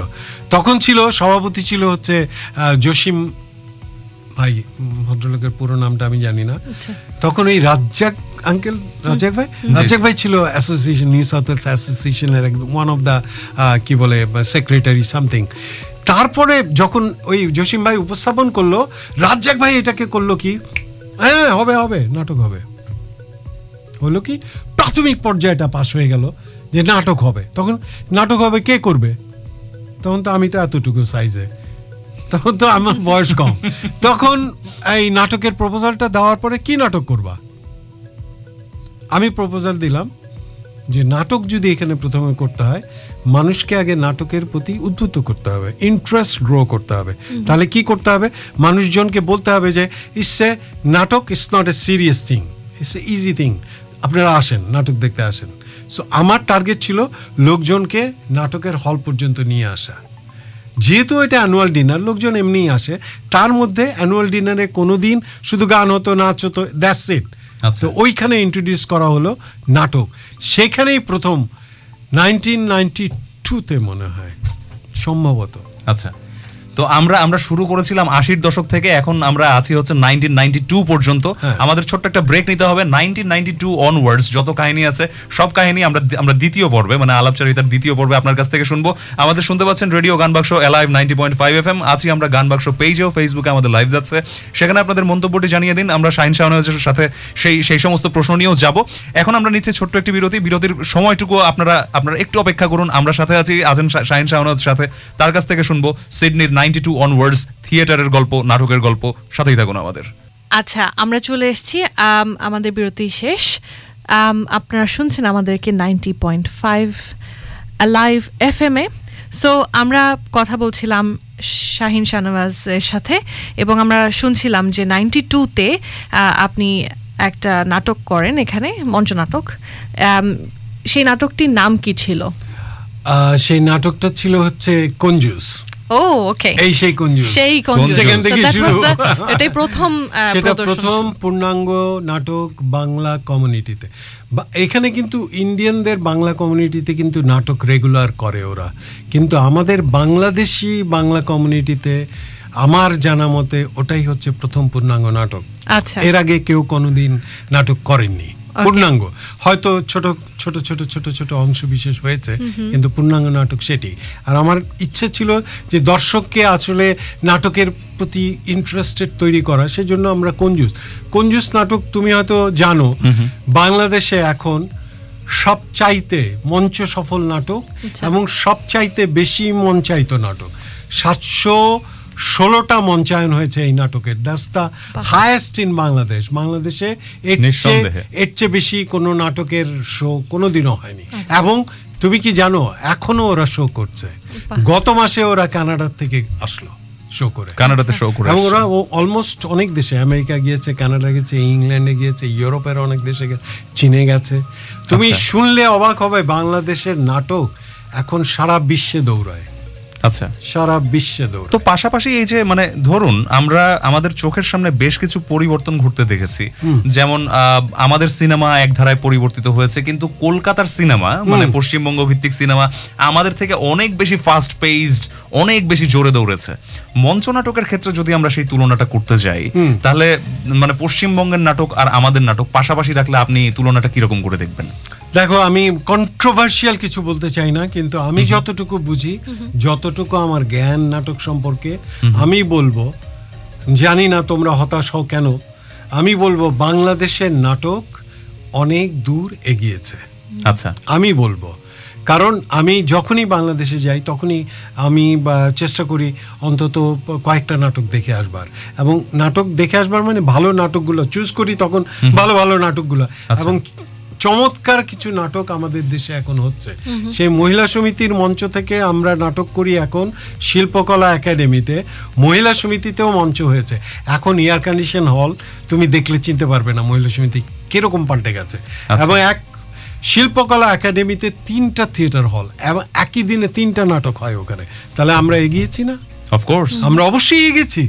আমাদের নাটকের হয়তো হয়তো সেই সেই অনুপাতে স্ট্যান্ডার্ড অনুযায়ী হয়তো আমরা সেইভাবে অতটুকু আগাইনি কিন্তু আমরা অনেক এগিয়েছি। আমাদের এখন প্রত্যেকটা ইউনিভার্সিটিতে আমাদের নাটকের উপরে আমাদের কোর্স আছে আমরা মাস্টার ডিগ্রি করতে পারছি আমরা অ্যাক্টিং এর উপরে মাস্টার করতে পারছি। আচ্ছা। তাই না? মানে মানুষ মানুষের প্রয়োজনীয়তাটা আস্তে আস্তে বুঝতে হ্যাঁ, পারছে। হ্যাঁ। তুমি জানো আমি জানি না এগুলো অফ দ্য ট্র্যাক হয়ে যাচ্ছে কিনা জানি না, না, না, ঠিক আছে, গত বছর। দিল্লিতে নাটকের ওপরে অলিম্পিক হয়েছে তোমরা কি সেটা জানো? অলিম্পিক না জানি না। তো যেহেতু নাটকটাই আমার ক্ষেত্র আমি এটাই জানি। আচ্ছা আচ্ছা। নাটকের ওপরে অলিম্পিক হয়েছে যেখানে দুশো পঁয়ত্রিশটা নাটক হয়েছে যেখানে বাংলাদেশ থেকে আটটি দল নাটক করতে গেছে। You are not proud of it অবশ্যই অবশ্যই এটা নিঃসন্দেহে আমরা এই বিষয়টি নিয়ে গর্ব করতে পারি। অবশ্যই। আমাদের মৌলিক সৃষ্টি বাংলাদেশের মৌলিক সৃষ্টি যদি খুব মানে মুষ্টিমেয় কিছু জিনিসকে নিয়েও যদি আমরা গর্ব করতে পারি তার মধ্যে নিঃসন্দেহে আমাদের আমাদের নাটক একটা। হ্যাঁ যেখানে নাটক আলী জাকের মতো অভিনেতা আছে। যেখানে হুমায়ুন ফরিদির মতো অভিনেতা আছে যেখানে ফেরদুসি মজুমদারের মতো অভিনেতা আছে যেখানে মঞ্চ কুসুম শিমুল ইসুফ আছে আচ্ছা। যেখানে সুবর্ণ মুস্তফা আছে। নিঃসন্দেহে। তো মানে আমরা ওই যে সিডনিতে সিডনিতে আবার ফিরে আসি। হ্যাঁ, সিডনিতে আপনি যখন মানে মেইন স্ট্রিমে যখন এই যে দেখা যাচ্ছে যে এই যে তিরিশ বছরের জার্নিতে একটার পর একটা একটার পর একটা নাটক করা শুরু করলেন হ্যাঁ বা কখনো কোনো চ্যালেঞ্জ ফেস করতে হয়নি বা প্রচুর হ্যাঁ, হ্যাঁ। ভাইয়া প্রচুর সেই চ্যালেঞ্জগুলো। কি? এটাই আমরা আসলে জানতে চাই। দেখো কি চমৎকার একটা শো করছ তোমরা Gaan Baksho. Beautiful isn't it I feel it তোমাদের ক্ষেত্র আছে, তোমাদের মধ্যে ট্যালেন্ট আছে, তোমরা ইজিলি পিক করে নিয়েছো ইজিলি কমিউনিটিতে কিছু সার্ভ করছ। আমাদের সময় আমরা নাটক করেছি কীভাবে? নন প্রফেশনালদের দিয়ে। তোমার মতো একজন আর্ট যে কাজ করছে, পিয়ার মতো একজন শিল্পী এখানে আছে সৌর আছে। তোমাদের অনেক হয়তো সাপোর্ট করছে লোকে কিন্তু আমাদের সময় কি ছিল? নাটক করার জন্য প্রথমে আমার বলতে হয়েছে কমিটিকে ভাই বাংলা নাটক করেন। এক নাম্বার। পারফর্মার থেকে পাবো? আমাদের নাটকের পারফর্মার কারা ছিল জানো? পিয়া হয়তো কাউকে কাউকে চিনবে। রাজাক ভাই যে এই যে বঙ্গবন্ধু পরিষদের কাউন্সিলের রাজাক ভাই আব্দুর রাজাক তার ওয়াইফ ঠিক আছে? তুমি নাম জানো ফাইকা সাদেক। নাম জানো নিশ্চয়ই? হ্যাঁ? উনি অভিনয় করেছে।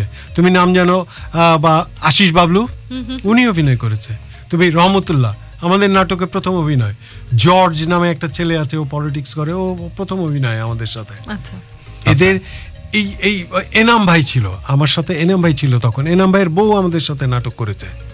সো তখন আচ্ছা। কি ওয়ার্কশপ হতো কোনো কিছুর আগে নাকি জাস্ট সোজা মানে প্র্যাকটিস এন্ড দেন সোজা এই ওয়ার্কশপটাই আমরা ইন্ট্রোডিউস করেছি হ্যাঁ, হ্যাঁ। আমরা যে এখন- প্রফেশনালি শখের থিয়েটার করছি এটা পরে আসবে কিন্তু আমি বলছি তুমি ওয়ার্কশপের কথা বললে না আচ্ছা। আমরাই প্রথম এখানে প্রথম থিয়েটারের উপরে একটা ওয়ার্কশপ করেছি বাংলা কমিউনিটি আচ্ছা তো এই যে এই অর্গানাইজেশনগুলোর সাথে আপনার জড়িত থাকার বিষয়টি যে আমরা কজন মঞ্চ শ্রমিক আর এই যে শখের থিয়েটার হ্যাঁ। এদের কার্যক্রমগুলো কি ছিল? আমরা কজন মঞ্চ শ্রমিক সবাই আমরা করলাম কারা যারা যারা আসলে আমাদের ব্যাকগ্রাউন্ড মঞ্চ আচ্ছা। নাটক।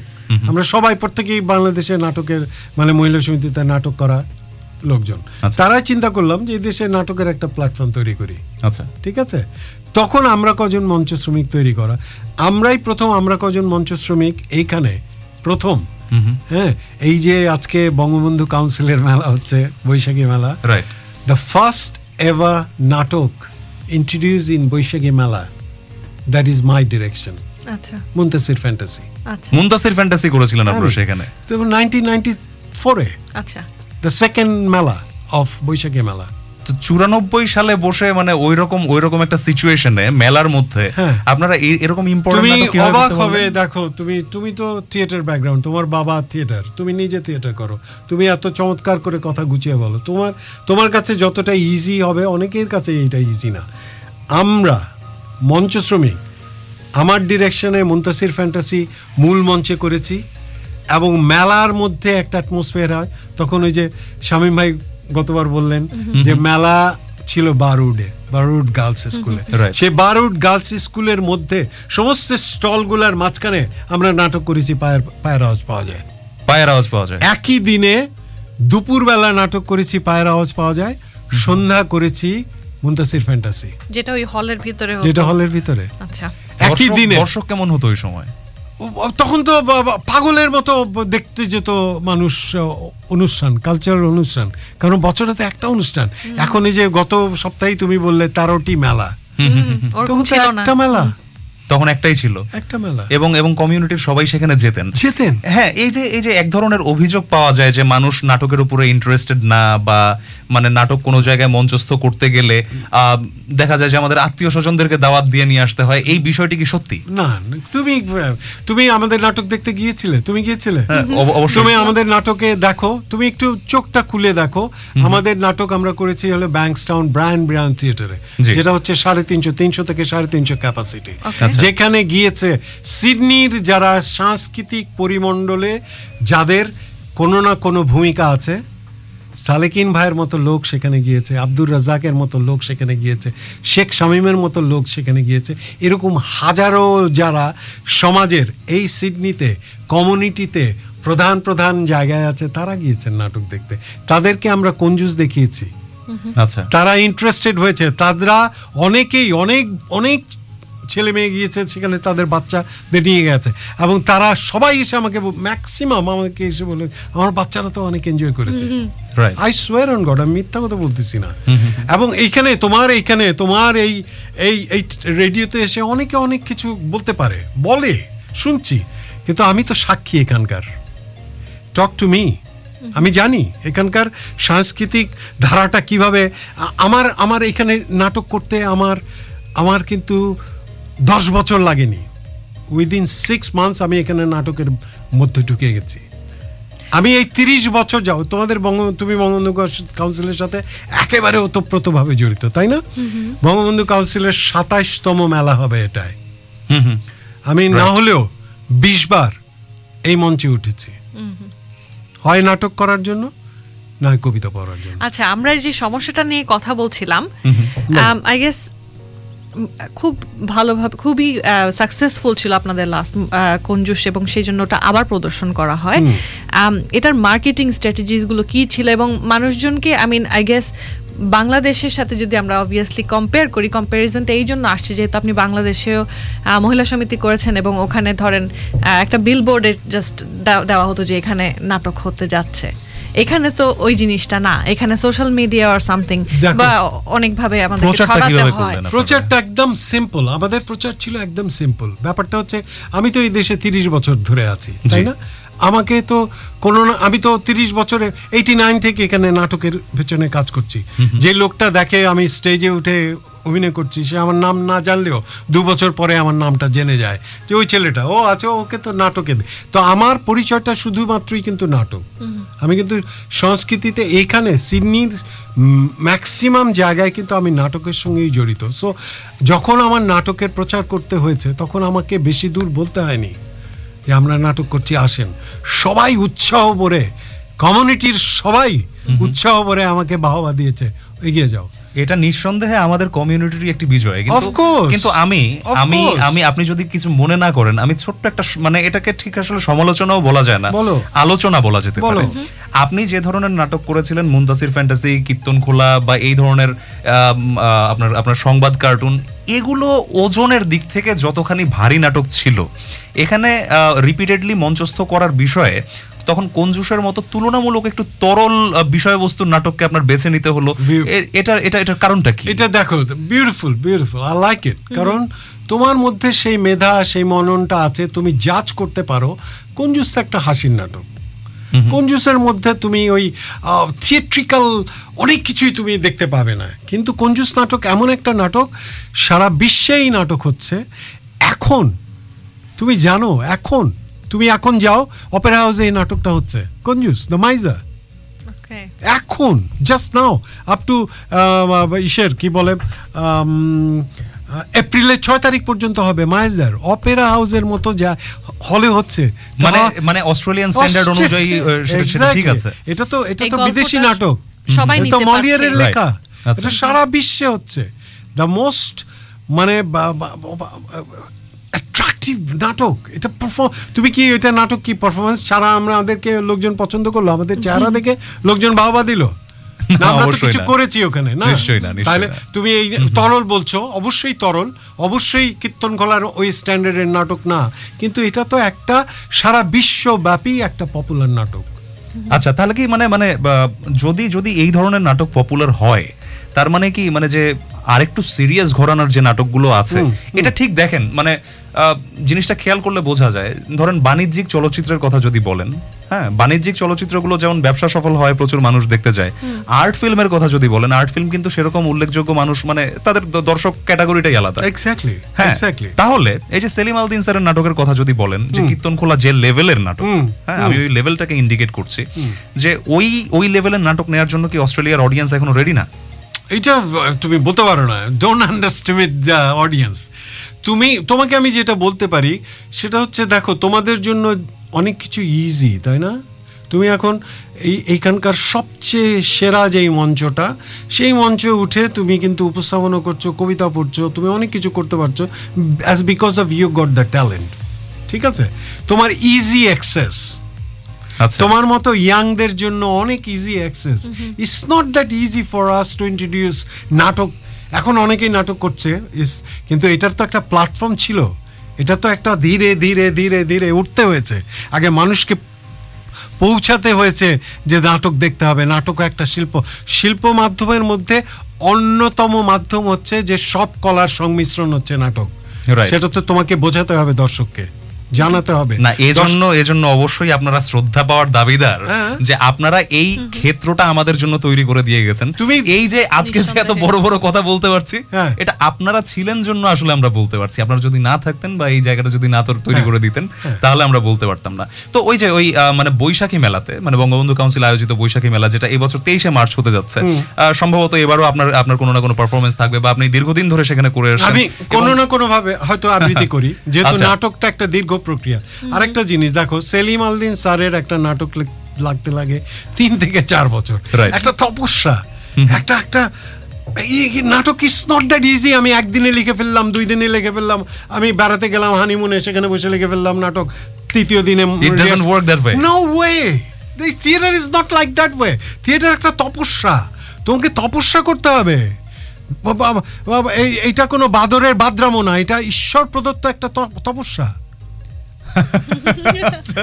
না নিঃসন্দেহে নিঃসন্দেহে মানে তোমার আমি আমি বলতেছি দেখো দেখো আমার আমি আমি তোমাকে তোমার সঙ্গে যখন কথা হয়েছে আমি বলেছি যে দেখো আমি নাটকের লোক আই গট দ্য এক্সপেরিয়েন্স আচ্ছা। যাদের যাদের সঙ্গে আমি আমার সময়টা কাটিয়ে এসছি রাইট এখানে অনেকেরই সেই এক্সপেরিয়েন্সটা নাই। বা সেই ক্যালিবারটাও নেই। না সেই এক্সপিরিয়েন্সটা নেই। আমার অভিজ্ঞতাটা আছে আমার হয়তো তোমার মতো পড়াশোনাটা নেই।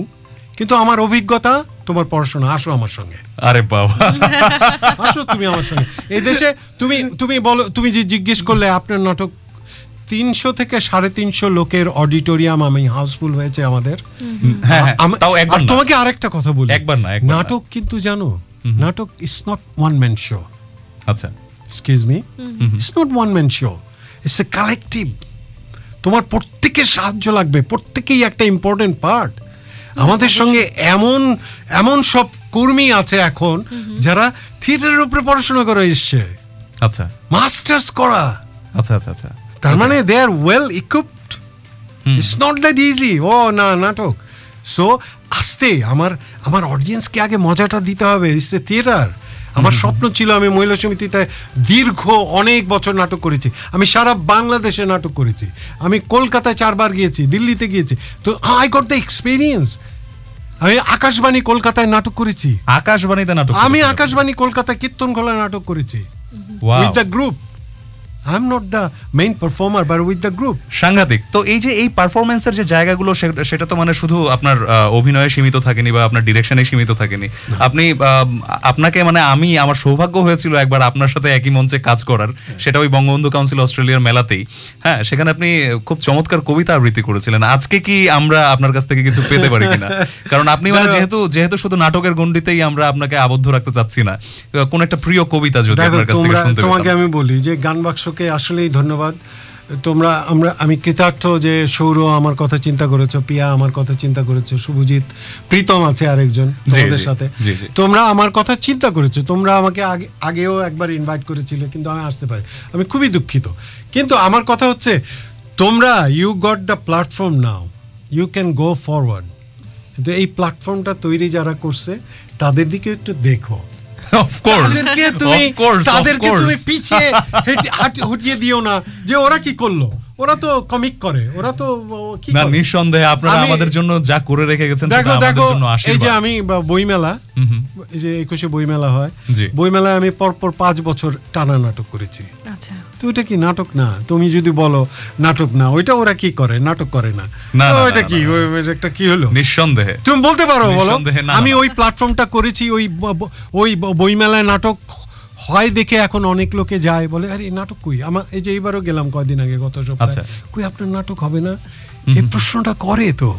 ওইটাই তো আমার আমার আমার সাকসেস তো ওই লোকটাকে আমি নাটকের প্রতি তৃপ্তির জায়গা। হ্যাঁ আমি নাটকের জন্য তাকে তৈরি করতে পেরেছি। সে আমাকে আচ্ছা। খোঁজে কেন নাটক করেন না? আচ্ছা। আপনি ওই যে মানে নাটকের নাটকের যেরকম দর্শক তৈরি করেছেন আপনার কিন্তু একটা শ্রোতা শ্রেণীও তৈরি হয়েছে। হ্যাঁ। এবং যেহেতু আমাদের মানে রেডিও ভিত্তিক যেহেতু এই এই শোটা আপনারা আপনারা যারা আমাদেরকে শুনতে পাচ্ছেন radio Gaan Baksho alive ninety point five F M এ আমরা ফেসবুকেও আছি আপনাদের সাথে শাহিন শাহনেওজ আছে আমাদের সাথে। আমরা যদি আপনার আবৃত্তিটা কবিতার কোনো একটা কবিতার একটা একটা আবৃত্তি যদি আমরা শুনতে পাই আজকে। আজকে কি আজকে কি? মুখস্থ তো থাকে না এক নাম্বার। না, না, না, দেখো এখন বয়স হয়ে গেছে এক রকম তারপরে তুমি যদি প্র্যাকটিসে না থাকো তাহলে মুখস্থ হবে না। তো আমার যতটুকু মুখস্থ আছে না প্লিজ আমি প্লিজ যতটুকুই। যতটুকুই হোক প্লিজ আমি একটু পড়ি কিন্তু তুমি একটু ঠিক আছে? পড়ি একটু জি হ্যাঁ? জি। আমি পড়তেছি হচ্ছে জানি না তোমাদের কেমন লাগবে। সৈয়দ শামসুল হকের হ্যাঁ নুরুল দিনের সারা নুরুল দিনের সারা জীবন। ঠিক আছে? না। আমি একটু পড়ি ভালো লাগলে তুমি বা খারাপ লাগলে বলল না আবার অনিয়ারে বলে ফেলো না শাইন ভাই এটা কি বললেন ঠিক আছে?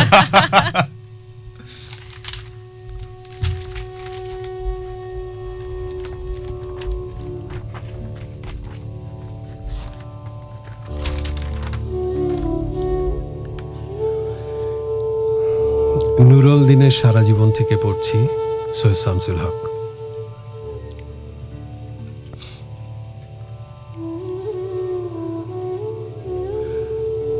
নীলক্ষা আকাশ নীল।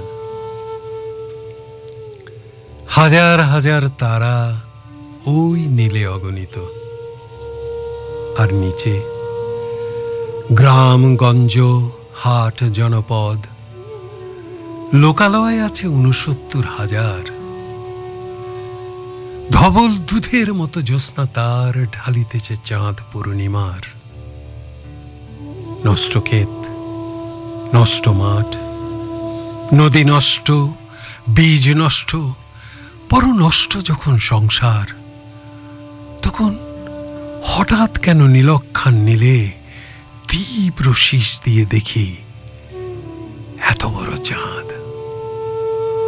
অতি অকস্মাৎ স্তব্ধতার দেহ ছেড়ে কোন ধ্বনি? কিসের প্রভাত গোল হয়ে আসুন সকলে, ঘন হয়ে আসুন সকলে, আমার মিনতি আজ স্থির হয়ে বসুন সকলে।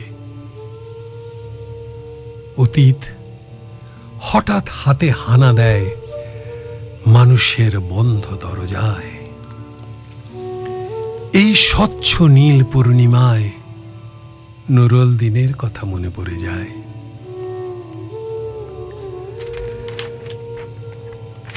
কাল ঘুম যখন বাংলায়, তার দীর্ঘ দেহ নিয়ে নুরল দিন দেখা দেয় মরা আঙিনায়। নুরুল দিনের বাড়ি রংপুরে যে ছিল, রংপুরে নুরল দিন একদিন ডাক দিয়েছিল এগারোশো উননব্বই সনে আবার বাংলার বুঝি পড়ে যায় মনে। নুরল দিনের কথা মনে পড়ে যায় যখন শকুন নেমে আসে এই সোনার বাংলায়। নুরল দিনের কথা মনে পড়ে যায় যখন আমার দেশ ছেয়ে যায় ওই দালালের ইয়াল খেল্লায়। নুরুল দিনের কথা মনে পড়ে যায় যখন আমার কণ্ঠ বাজে আপ্ত করে দিয়ে যায়। নুরুল দিনের কথা মনে পড়ে যায়, যখন যখন আমার কণ্ঠ বাজে আপ্ত করে দিয়ে যায়। নুরল দিনের কথা মনে পড়ে যায়, যখন আমার দেশে আমারই দেহ থেকে রক্ত ঝরে পড়ে ইতিহাসের প্রতিটি পৃষ্ঠায়। আসুন।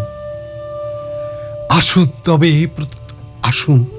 আসুন তবে এই প্রশস্ত প্রান্তরে, যখন স্মৃতির দুধ জ্যোৎস্নার সাথে মেশে, কে তাকে ভেতরে, কে তাকে বাইরে, কে একা নিঃসঙ্গ বসে অশ্রুপাত করে, সমস্ত নদীর অশ্রু অবশেষে ব্রহ্মপুত্রে মেশে, অভাগা মানুষ আবার সারা দেশে পাহাড়ি ঢেলের, ঢলের মতো নেমে এসে ভাষায় অভাগা মানুষ জেগে আসে আবার এ আশায়, যে আবার নুরল দিন একদিন আসিবে বাংলায় আবার নুরল দিন কাল পূর্ণিমায়। দেবে ডাক! জাগো বাহে কণ্ঠে সবাই। ধন্যবাদ। আমার আসলে আমার আসলে কোনো কিছু বলার ভাষা নেই। কোনো কিছু বলার ভাষা নেই আপনি যখন কবিতা পড়ছিলেন সেই সময় গায়ে কাটা দেয়া গুজবাম্পস সব ধরনের অনুভূতি আছে। আমাদের দর্শকরা আমাদের শ্রোতা যারা আছেন তারা এখানে অনেকগুলো মন্তব্য করেছেন আপনার পারফরমেন্স সম্পর্কে এবং আমাদের এই শোটার সম্পর্কে। আমরা সেগুলো একটু অ্যাটেন্ড করে আবার আবার ফিরে আসছি। আহ, আমাদের সৌভাগ্য আমাদের সৌভাগ্য পারফর্মিং আর্টস একমাত্র সম্ভবত সিরাজুস সালেকিন আঙ্কেল ছাড়া আহ, আমরা আমাদের অনুষ্ঠানে সেভাবে পাইনি।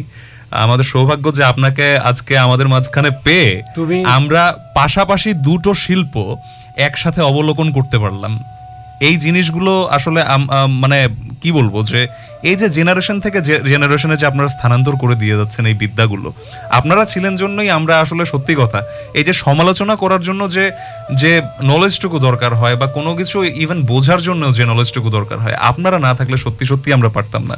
আমাদের দর্শকদের মন্তব্যগুলো, গুলো একটু নিয়ে নেই।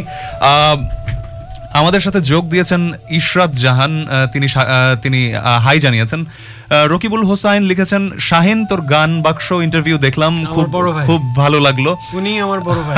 আচ্ছা আচ্ছা সোহেল রানা লিখেছেন আমাদের সাথে যোগ দিয়েছেন তিনি। শাহাদাত সুমন লিখেছেন গ্রেট শো। শাহাদাত সুমন আরও কিছু বন্ধুদেরকেও আমন্ত্রণ জানিয়েছেন আমাদের শোটি দেখার জন্য। সোহেল খান লিখেছেন গান বাক্সতে কি শুধুই টক শো হয়? গানের কোনো আয়োজন নেই? নিশ্চয়ই গানেরও আয়োজন থাকবে। আমাদের একটি পর্ব ছিল সম্পূর্ণভাবেই গানের উপরে আমাদের আহ, আমাদের কমিউনিটির একজন সিনিয়র ভদ্রলোক যিনি সিরাজুস সালেকিন, তিনি সেখানে উপস্থিত ছিলেন এবং ভবিষ্যতেও আমরা আমরা আশা রাখি যে আমরা এই ধরনের আরও আরও অনুষ্ঠান করতে পারব আমাদের সাথেই থাকুন। অ্যাটম রহমান লিখেছেন, শাহিন মামা great interview still fondly remember watching Kirtankhola in nineteen eighty two at Mahila Samiti Bangla hair লিখেছেন, হ্যালো ভাইয়া নৌশাদ শাহ যোগ দিয়েছেন আমাদের সাথে, জোয়েল ডিকস্টা আছেন, ফয়সাল ফরিদ যোগ দিয়েছেন আমাদের সাথে এছাড়াও সোহেল খান, জসিমউদ্দিন রাজ, হামিদ খান, শাকিলা ইসলাম এনারা প্রত্যেকেই যোগ দিয়েছেন আমাদের সাথে। শুভাশিস ভৌমিক লিখেছেন excellent recitation thanks Shahin Shahnewaz তিনি আরও লিখেছেন watching it's inspiring and lovely thanks to Shahin Shahnewaz thanks to Gaan Baksho আপনাকেও ধন্যবাদ আমাদের সাথে যোগ দেওয়ার জন্য। শাওন অরিজিৎ লিখেছেন such an enthusiastic and passionate discussion thoroughly enjoying great job Gaan Baksho team and Shahin ভাই. কামরুজ্জামান বালা লিখেছেন ওয়াচিং ভেসে পড়েছে মোটামুটি মন্তব্যে।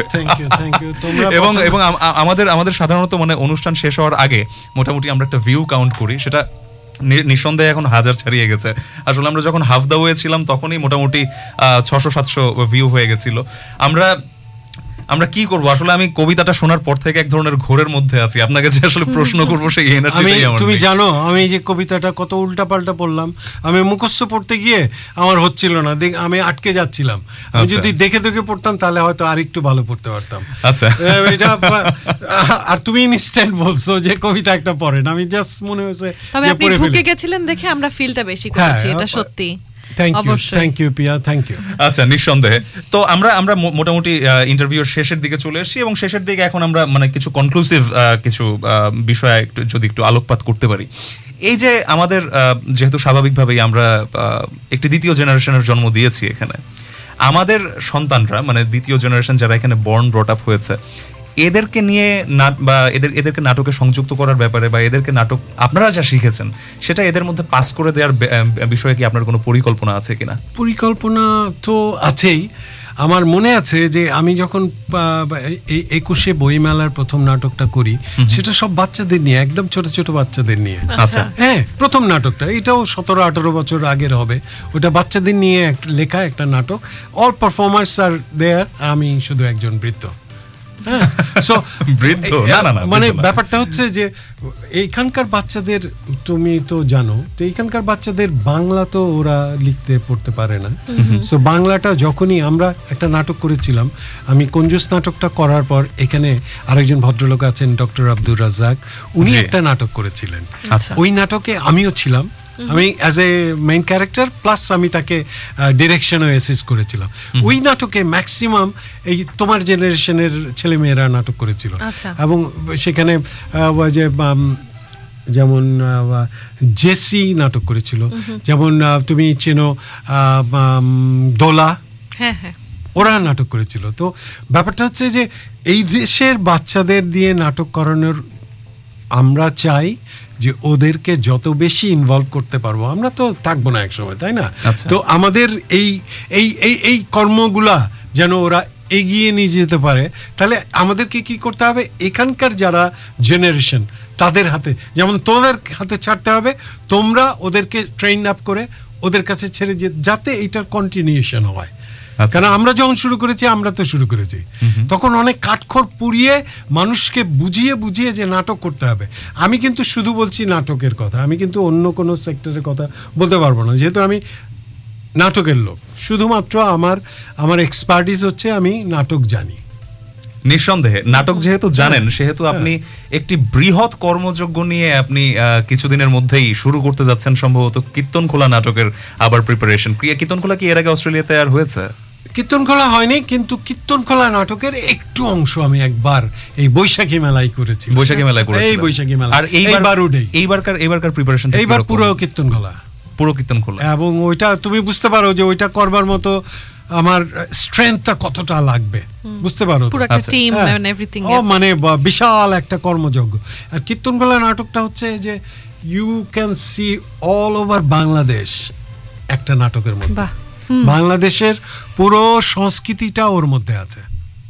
আচ্ছা। গ্রামীণ সংস্কৃতি কীভাবে কীভাবে প্রিপারেশন নিচ্ছেন এটার? এটা এখন স্ক্রিপ্টের কাজ চলছে। সেলিম আচ্ছা। আলদিনের নাটক বুঝতে পারো। নিঃসন্দেহে মানে so- ওনার ওনার বই পড়তে গেলেই তো মানে অর্ধেক শব্দ বোঝা যায় না। সো এটা স্ক্রিপ্টের কাজ চলছে। আচ্ছা। আমাদের দল যে দলে আমি এখন কাজ করি ওয়ান অফ দ্য মেম্বার শখের থিয়েটার। তোমরা হয়তো সবাই জানো কারণ। কঞ্জুস নাটকটা ওখান থেকে এসছে। আচ্ছা। তো আমরা প্ল্যান করছি সবাই মিলে এখন আলোচনা কবে নাগাদ কবে নাগাদ আমরা এটা আশা করতে পারি? ওই যে বললাম না it's not a one man show plus it's not a overnight production আচ্ছা। It's a production for the longer period community কি কোনোভাবে হেল্প করতে পারে আপনাকে এই কমিউনিটি তো আমাদের নেক্সট লাস্ট নাটকেও হেল্প করেছিল। আচ্ছা। তুমি জানো আমাদের কঞ্জুস নাটকের প্রোডাকশন কস্ট কত ছিল? কত ছিল? Ten thousand dollar so who give me the ten thousand. Dollar community community আমাকে দিয়েছে। আচ্ছা। একটা নাটকের শো সাড়ে তিনশো লোক সেখানে house full second show house full আমরা ক্যানবেরা শো করলাম তিনশো সাড়ে তিনশো লোক সেখানে হাউসফুল সো কমিউনিটি হেল্প না এটা? অফ কোর্স আমাকে আমাদের নাটক দেখ- দেখতে আসাইটাই তো আমাকে বিশাল বড় একটা হেল্প আমার নাটক যদি দেখতে না আসতো আমরা আমরা যে বিশ পঁচিশটা ফ্যামিলি এই নাটকটা করছি ইন্সপিরেশনটা কোথা থেকে পাবো? নিঃসন্দেহে। নিশ্চয়ই আমাদেরকে কেউ না কেউ টাকাও দিয়ে হেল্প করেছে। রাইট রাইট রাইট সেজন্য স্পন্সরশিপের একটা ব্যাপার সবসময় থেকে যায় এবং আমার আমার ধারণা যে কমিউনিটির কাছ থেকে পর্যাপ্ত হেল্পই আপনি পেয়েছেন হ্যাঁ, পেয়েছি। পেয়েছি এটা অস্বীকার করার। জন্যই কমিউনিটি মনিটারি হেল্প তারপরে মাথায় হাত বোলানো হেল্প কাঁধে হাত দেওয়া হেল্প। নিঃসন্দেহে। সমস্ত ভাবে আমরা এই সাহায্য। এখানকার মিডিয়া আমাদেরকে যথেষ্ট পরিমাণে সাহায্য করেছে। রাইট কারণ ব্যাপারটা হচ্ছে যে সবাইকে তো আমি পার্সোনালি চিনি। ব্যক্তিগত সম্পর্ক। আমি সৌরকে চিনি আমি তোমাকে চিনি আমি পিয়াকে চিনি আমি একটা ইন্টারভিউ করতে এসেছি এখানে তোমরা আমাকে ডেকেছো যারা প্রত্যেকে ব্যক্তিগতভাবে আমি পরিচিত। আচ্ছা thank you so much uncle এতক্ষণ আমাদেরকে সময় দেওয়ার জন্য এবং আপনার কাছ থেকে আমরা যে ইতিহাসটা জানতে পারলাম এটা এখানে আসলে ডকুমেন্টেড হয়ে রয়ে গেল। কারণ হয় কি যে টাইম লাইন ধরে ধরে যে কিসের পরে কি হয়েছে কিসের পরে কি হয়েছে দেখো এই ধরনের আমি হয়তো অনেক কিছু মিস করে গেছি হয়তো বা। কারণ আমি ইনস্ট্যান্টলি বলছি না আমার হয়তো অনেকের নাম আমার মনে নেই বলতে পারতেছি মানে আমি আউট অফ মাইন্ড আমি বলতে পারছি না। আচ্ছা। কিন্তু আমার যেই এক্সপ্লানেশন এখানকার নাটকের ক্ষেত্রে সেটা কোনো এক বিন্দু মিথ্যা বলছি না। আচ্ছা না, is আপনার আপনার যে অবদান আপনার যে অবদান অস্ট্রেলিয়াতে সিডনিতে বলুন বা আমাদের বাঙালি কমিউনিটিতে নাটককে নতুন ভাবে পরিচয় করিয়ে দেওয়ার জন্য এবং মানে বেসিক্যালি সিডনিকে নাটক দেখতে শেখানোর জন্য এই কমিউনিটি আপনার কাছে চিরঋণী থাকবে। নিঃসন্দেহে চিরঋণী থাকবে। আমাদেরকে আশীর্বাদ করবেন যাতে আপনাদের আশীর্বাদ নিয়ে আমরা এগিয়ে যেতে পারি। গান বাক্সের জন্য আশীর্বাদ রাখবেন। আপনাকে আমাদের মাঝে পেয়ে আজকে আমাদের শোটা আমরা আমরা নিঃসন্দেহে আমরা আমরা একটা মাইলস্টোন অ্যাচিভ করলাম দেখো আমি জানি না এই ধরনের শো দেখো কতক্ষণ আমরা আলাপ করলাম? খুব বেশিক্ষণ না আসলে দেখতে দেখতে সময় চলে গেল। সময় চলে গেল সময় চলে গেল। সো কারণটা কি? কারণ তুমি আমাকে অনুভব করছ আমি তোমাকে অনুভব করছি। তুমি আমার চেয়ে অনেক ছোট কিন্তু আমি তোমাকে সম্মান দিচ্ছি। রাইট তোমার অবস্থান থেকে আমি তোমাকে রেসপেক্ট করছি। তুমি আমার অবস্থান থেকে তুমি আমাকে রেসপেক্ট করছ। দিস ইজ দ্য প্রসিডিওর তুমি আমাকে রেসপেক্ট করবে আমি তোমাকে রেসপেক্ট করব। তুমি আমাকে করবে না? গুড লাক অসংখ্য ধন্যবাদ অসংখ্য ধন্যবাদ আমাদেরকে এতক্ষণ সময় দেওয়ার জন্য। শুনছিলেন শাহিন শাহনেওয়াজকে যিনি আমাদের সিডনিকে বেসিক্যালি নাটক দেখা শিখিয়েছেন একটা জেনারেশনকে নাটক দেখা শিখিয়েছেন। তার সাথে এই জিনিসটা জানিয়ে রাখি যে আমাদের আমাদেরকে আপনারা শুনতে পাচ্ছেন radio Gaan Baksho live ninety point five F M এ। কথা বলছিলাম আমাদের আড্ডাবাজি সেগমেন্টে শাহিন শাহনাজ এতক্ষণ ছিলেন আমাদের সাথে। আমাদের পর্বে সাফল্যের একটি নতুন পালক যুক্ত হলো যে তার মতো একজন এত বড় মাপের ব্যক্তিত্বকে আমরা আজকে আমাদের মাঝে পেয়েছিলাম। ফেসবুকে আপনারা অসংখ্য দর্শক এখন আমাদেরকে দেখছেন সাথে আপনারা অনেক কমেন্ট করেছেন সবগুলো হয়তো আমরা আজকে সময়ের অভাবে অ্যাটেন্ডও করতে পারব না। কিন্তু নিঃসন্দেহে আমরা আজকে যা জানতে পারলাম সেটা আমাদের শো এর জন্য একটা অনেক বড় আশীর্বাদ হয়ে রয়ে যাবে। আপনাকে অসংখ্য ধন্যবাদ আমাদের শোতে আসার জন্য। আমি- আপনারা আপনারা যারা আমাদের সাথে আছেন আমরা ছোট্ট একটা ব্রেক নিব। ব্রেক নিয়ে আমরা ফিরে আসব আমাদের দিন বদলের পালা সেগমেন্টে দিন বদলের পালা সেগমেন্টে আমরা আলোচনা করব। গতকালকে হয়ে যাওয়া মার্ডি গ্রা নিয়ে ততক্ষণ আমাদের সাথেই থাকুন। আমরা বিদায় নিচ্ছি শাহিন শাহনাজের কাছ থেকে। ফিরে আসছি একটু পরেই। ততক্ষণ সাথেই থাকুন শুনছেন রেডিও গান Baksho live ninety point five শোনো একটা কথা সেটা হচ্ছে ধন্যবাদ তোমাদেরকে। এই এতটুকু আমাকে মনে করেছ আমাকে যোগ্য মনে করেছ তোমাদের রেডিওতে এনে আমাকে কিছু জিজ্ঞেস করবার জন্য সেই জন্য আমি প্রীত। এবং ধন্যবাদ আহ, গানবাক্সের শ্রোতাদের আমার জন্য আশীর্বাদ করবেন। ধন্যবাদ। থ্যাংক ইউ ফিরে আসছি কিছুক্ষণ পরেই সাথেই থাকুন। A 24 7 online radio. কবে কি কোথায়? এখানে আমরা আপনাদের জানাব এই সময়ে সিডনির বিভিন্ন অনুষ্ঠান এবং ইভেন্টের খবর যেখানে আপনারা অংশগ্রহণ করতে পারবেন। ওয়েলকাম ব্যাক ডিয়ার লিসনার্স আপনারা শুনছেন আমাদের নাইনথ এপিসোড আজকে। আম, আমাদের সাথে ছিল শাহিন শাহনওয়াজ আমাদের প্রথম দিকে। এখন আমরা চলে এসেছি কবে কি কোথায় আমরা জানব upcoming Bangla events in Sydney আচ্ছা আপকামিং বাংলা ইভেন্টস এর মধ্যে আমাদের প্রথমে যেটি আছে সেটি হচ্ছে স্বাধীনতা মেলা দু অর্গানাইজ করছে জিয়া কাউন্সিল অস্ট্রেলিয়া তারিখটি হচ্ছে নয় মার্চ। এটি চলবে বেলা এগারোটা থেকে মানে সকাল এগারোটা থেকে রাত্রি এগারোটা পর্যন্ত। এই বারো ঘণ্টা ওয়েদার খুব সুদিং থাকছে। টোয়েন্টি ডিগ্রি সেন্টিগ্রেড থেকে টোয়েন্টি ফোর ডিগ্রি সেন্টিগ্রেডের মধ্যে ঘোরাফেরা করবে। ল্যাকেম্বাতে হচ্ছে মেলাটি, বাঙালির প্রাণকেন্দ্র যেটিকে বলা যায় অস্ট্রেলিয়াতে। ল্যাকেম্বার প্যারি পার্কে এই স্বাধীনতা মেলাটি হচ্ছে। তারিখটা আবারও বলে দিই নয় মার্চ এগারোটা থেকে এগারোটা মানে রাত দিন সকাল এগারোটা থেকে রাত এগারো পর্যন্ত। আচ্ছা আমাদের আম, আরেকটা শো হতে যাচ্ছে সেকেন্ড শো এটা ফাগুন হাওয়াই মুভিটা যেটা is brought to you by Bongos films এটি দশই মার্চ ছটা থেকে রাত নটা পর্যন্ত সন্ধ্যা ছটা থেকে নটা হতে যাচ্ছে হোয়াইট সিনেমা ব্যাংকস টাউনে ব্যাংকস্টাউনে। ওই দিনও খুব ভালো ওয়েদার থাকছে। এরপরে হচ্ছে meet and greet with Sadat Hossain. এটা হচ্ছে ষোলোই মার্চ সন্ধ্যা সাতটা থেকে রাত নটা পর্যন্ত। লোকেশন হচ্ছে হার্স্টভিল সিভিক সেন্টার আচ্ছা এছাড়াও বছরের সবচেয়ে বড় মেলা যেটি যেটি হয় আমাদের এএনজেড স্টেডিয়ামে অর্গানাইজ করে Bangabandhu council Australia Sydney Baishakhi Mela. যেটার প্রোমো আমাদের অনুষ্ঠানে আপনারা মোটামুটি সবসময় শুনতে পান হয়তো। খেয়াল রাখবেন যে সেটির ডেট এই বছর হচ্ছে তেইশে মার্চ। তেইশে মার্চ বেলা বারোটা থেকে রাত দশটা পর্যন্ত এই মেলাটি চলবে। লোকেশন আপনারা সবাই জানেন এএনজেড স্টেডিয়াম অলিম্পিক পার্ক আশা করি এই সবগুলো অনুষ্ঠানেই আপনারা অংশগ্রহণ করার যথাসাধ্য চেষ্টা করবেন এবং কমিউনিটিতে যেহেতু আমরা সবাই আছি, আপনাদের সাথে কোনো না কোনো সময় একবার দেখা হয়ে যাবে। আমরা দেরি না করে চলে যাচ্ছি আমাদের পরের সেগমেন্টে পরের সেগমেন্ট হচ্ছে মিঠাই ভান্ডার সাথেই থাকুন। মিঠাই ভান্ডার সিডনিতে বিনোদনের জন্য করার কিছুই খুঁজে পাই না আমরা প্রবাসীরা। পরিবার পরিজনের সঙ্গে আনন্দ ঘন ছুটির দিনগুলোকে আরও মধুর করার জন্য জেনে নিন local exclusive deals of Australian lifestyle and entertainment ফিরে এলাম আমাদের সেগমেন্ট মিঠাই ভান্ডার নিয়ে। মিঠাই ভান্ডারে আজকে আমরা কি নিয়ে আলোচনা করছি পিয়া? আমরা আলোচনা করছি মার্ডি গ্রা নিয়ে। আচ্ছা। মার্ডিগা গ্রা তো গতকালকেই হয়ে গেল। দ্যাটস রাইট সো আসলে। আমরা জানতে চাই আসলে জিনিসটা কি আচ্ছা। এবং আমার ধারণা তুমি গতকালকে গেছিলে। মার্ডিগ্রাতে রাইট হ্যাঁ, হ্যাঁ। সো এটা আসলে অনেকেই জানে না যে আসলে এটা কি এবং সিডনিতে থাকার পরেও সিডনির বৃহত্তম জিনিসগুলোর সম্পর্কে কারও কোনো সংযোগ নেই বিষয়টি আশ্চর্যজনক।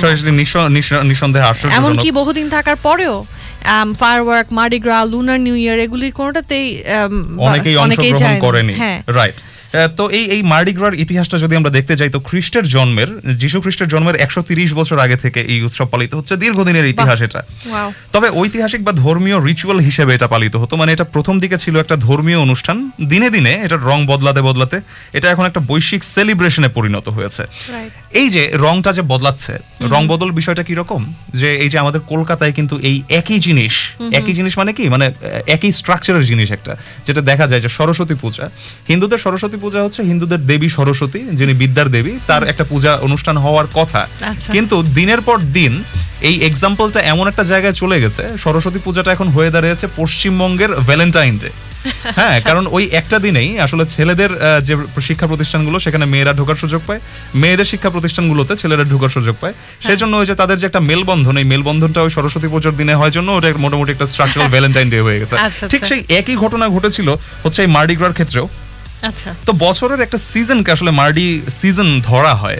এটা আসলে কোনো একটা দিন নয় এটা আসলে একটা সিজন। এই সিজনটা শুরু হয় ফেব্রুয়ারির সেকেন্ড থার্সডে ফেব্রুয়ারির সেকেন্ড থার্সডে আর শেষ হয় মার্চের ফার্স্ট স্যাটারডে যেটা গতকালকে ছিল।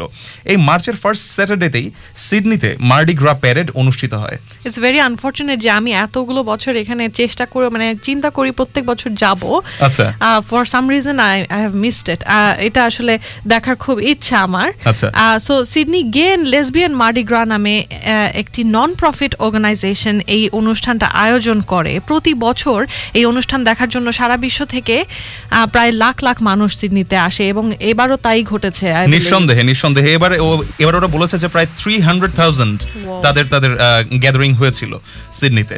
এই যে এই এই ইতিহাসটা সিডনির যে ইতিহাসটা সিডনির ইতিহাসটা হচ্ছে এরকম যে সিডনির ইতিহাসটা শুরু হয় হচ্ছে নাইনটিন সেভেন্টি এইট থেকে হ্যাঁ সিডনিতে মানে যেহেতু আমরা এখানে বিভিন্ন দেশের বিভিন্ন রঙের বিভিন্ন জাতির প্রজাতির বিভিন্ন লোক যখন আমরা এখানে এসে যখন একত্র হয়েছি নাইনটিন সেভেন্টি এইটে যেটা করা হয়েছিল যে সিডনিতে যারা সমকামী বসবাস করেন এলজিবিটি কিউ কমিউনিটির যারা মেম্বার তারা মোটামুটি পঞ্চাশ জন মেম্বারের মতো একটা মিছিল তারা বের করেছিলেন অক্সফোর্ড স্ট্রিটে যে কারণে অক্সফোর্ড স্ট্রিট এখন ওই জিনিসটার হাব হয়ে গিয়েছে। হ্যাঁ তো বছর হ্যাঁ, হ্যাঁ, হ্যাঁ। তো সেই মিছিলে পুলিশ এসে বাধা দেয় এবং যারা মিছিল করছিল তাদেরকে জেলে নিয়ে যাওয়া হয়। আচ্ছা। ওই যে মানে তাদের তাদের উপরে এই যে এই এই কি বলব যে এই- এই অন্যায়টা যে হলো যে তারা কিন্তু পারমিশন নিয়ে মিছিল করছিল আচ্ছা, ওইখানে আচ্ছা। এবং তাদেরকে যে বাধা দেওয়া হলো তখন অক্সফোর্ড স্ট্রিটের সকল দোকানদার তাদের দোকান দোকান বন্ধ করে দিয়ে তখন ওই মিছিলে সামিল হয়ে গেলেন এবং পঞ্চাশ জন থেকে জিনিসটা তখন দুই হাজারে গিয়ে উন্নীত হলো। দুই হাজার লোক অক্সফোর্ড স্ট্রিটে হাঁটতে হাঁটতে হাঁটতে হাঁটতে যে আমরা সবাই এক আমরা এই দেশের যে গভর্নমেন্ট গভর্নমেন্টের কাছ থেকে আমরা একই ধরনের সুযোগ সুবিধা চাই। এবং এখন যে এই যে মার্ডিগ্রা জিনিসটা যে আসলে গে লেসবিয়ান কমিউনিটির সাথে যে জিনিসটা অ্যাটাচড হয়ে গেছে সেটার সেটার মানে সেটা কীভাবে হলো? সেটা হচ্ছে যে এই অনুষ্ঠানের থিম হচ্ছে যে যাদের সেক্সুয়ালিটি সাধারণ মানুষদের থেকে আলাদা অর্থাৎ এলজিবিটি কমিউনিটি তাদের অধিকারকে প্রতিষ্ঠা করা। অধিকারটা কি জিনিস? মানে সিডনিতে বাইরে থেকে দেখে মনে হতে পারে যে এটা তো মানে আমাদের মতোই মানুষ এবং সম মানে আমরা যতটুকু অধিকার পাই তারা ততটুকুই অধিকার পাচ্ছে। রিয়েলিটি কিন্তু সেরকম না। এলজিবিটি কিউ কমিউনিটির এখনও twenty one percent twenty one percent এখনও আনএমপ্লয়েড চিন্তা করতে পারো। জাস্ট বিকজ যে ওরা just because of their sexuality Right. Just because of their sexuality যেখানে that's a discrimination definitely অবশ্যই অবশ্যই। এবং এই ডিসক্রিমিনেশনের এগেনস্টে এই যে প্রত্যেক বছর হ্যাঁ ওই মার্চের প্রথম শনিবার তারা সবাইকে এই প্যারেডটা করে স্মরণ করিয়ে দেয় যে এই যে আমাদের পতাকাটা দেখতে পাচ্ছ এই যে বিভিন্ন রং আমরা বিভিন্ন রেসের মানুষ আছি এখানে আমরা বিভিন্ন কালচারের মানুষ আছি এখানে আমরা বিভিন্ন সেক্সুয়ালিটির মানুষ আছি এখানে আমরা সবাই একটা পতাকার তলে আসতে পারি। এবং ওদের যে ফ্ল্যাগটা ওরা ওই ফ্ল্যাগটা এই জিনিসটাকে রিপ্রেজেন্ট করে ওই যে- রঙিন ফ্ল্যাগটা দেখা যায় ওইটা এই জিনিসটাকে রিপ্রেজেন্ট করে। তো এই যে এই যে এই এরা এরা সবাইকে ওই পতাকাটার তলে নিয়ে আসতে চায়। খুবই অ্যাক্টিভ কমিউনিটি এরা। এদের প্রাণান্তকর প্রচেষ্টার ফসল হিসেবে প্রথমে সিডনিতে এলজিবিটি কাপলদের ডিফ্যাক্টো রাইট প্রতিষ্ঠিত হয়। এরপর সন্তান পালনের রাইট প্রতিষ্ঠিত হয়। ফাইনালি গত বছর ছিল মার্ডিগ্রার সবচেয়ে গুরুত্বপূর্ণ বছর। গত বছরই অস্ট্রেলিয়াতে এলজিবিটি ম্যারেজ লিগালাইজ হয় এবং এটা আধুনিক বিশ্বের দিকে বা উন্নত বিশ্বের একটা একটা খুব চমৎকার বৈশিষ্ট্য যে তুমি যেই হও না কেন তোমার তোমার অধিকার এই দেশে একেবারে টপমোস্ট প্রায়োরিটি দিয়ে দেখা হবে। সবার অধিকার সমান থাকবে। এবং আমার ধারণা যে এটা আম, যতদূর জানি যে অনেক এই কমিউনিটির মানুষজন এলজিবিটি কমিউনিটির মানুষজন বিদেশে গিয়ে বিয়েটা করতো এখন সেটা তারা এখানেই করতে পারছে। এবং। অনেকে বিদেশ থেকে এসে অস্ট্রেলিয়া যেখানে অন্য দেশে এই রাইটটা নেই তারা এখন অস্ট্রেলিয়া এসে বিয়ে করছে।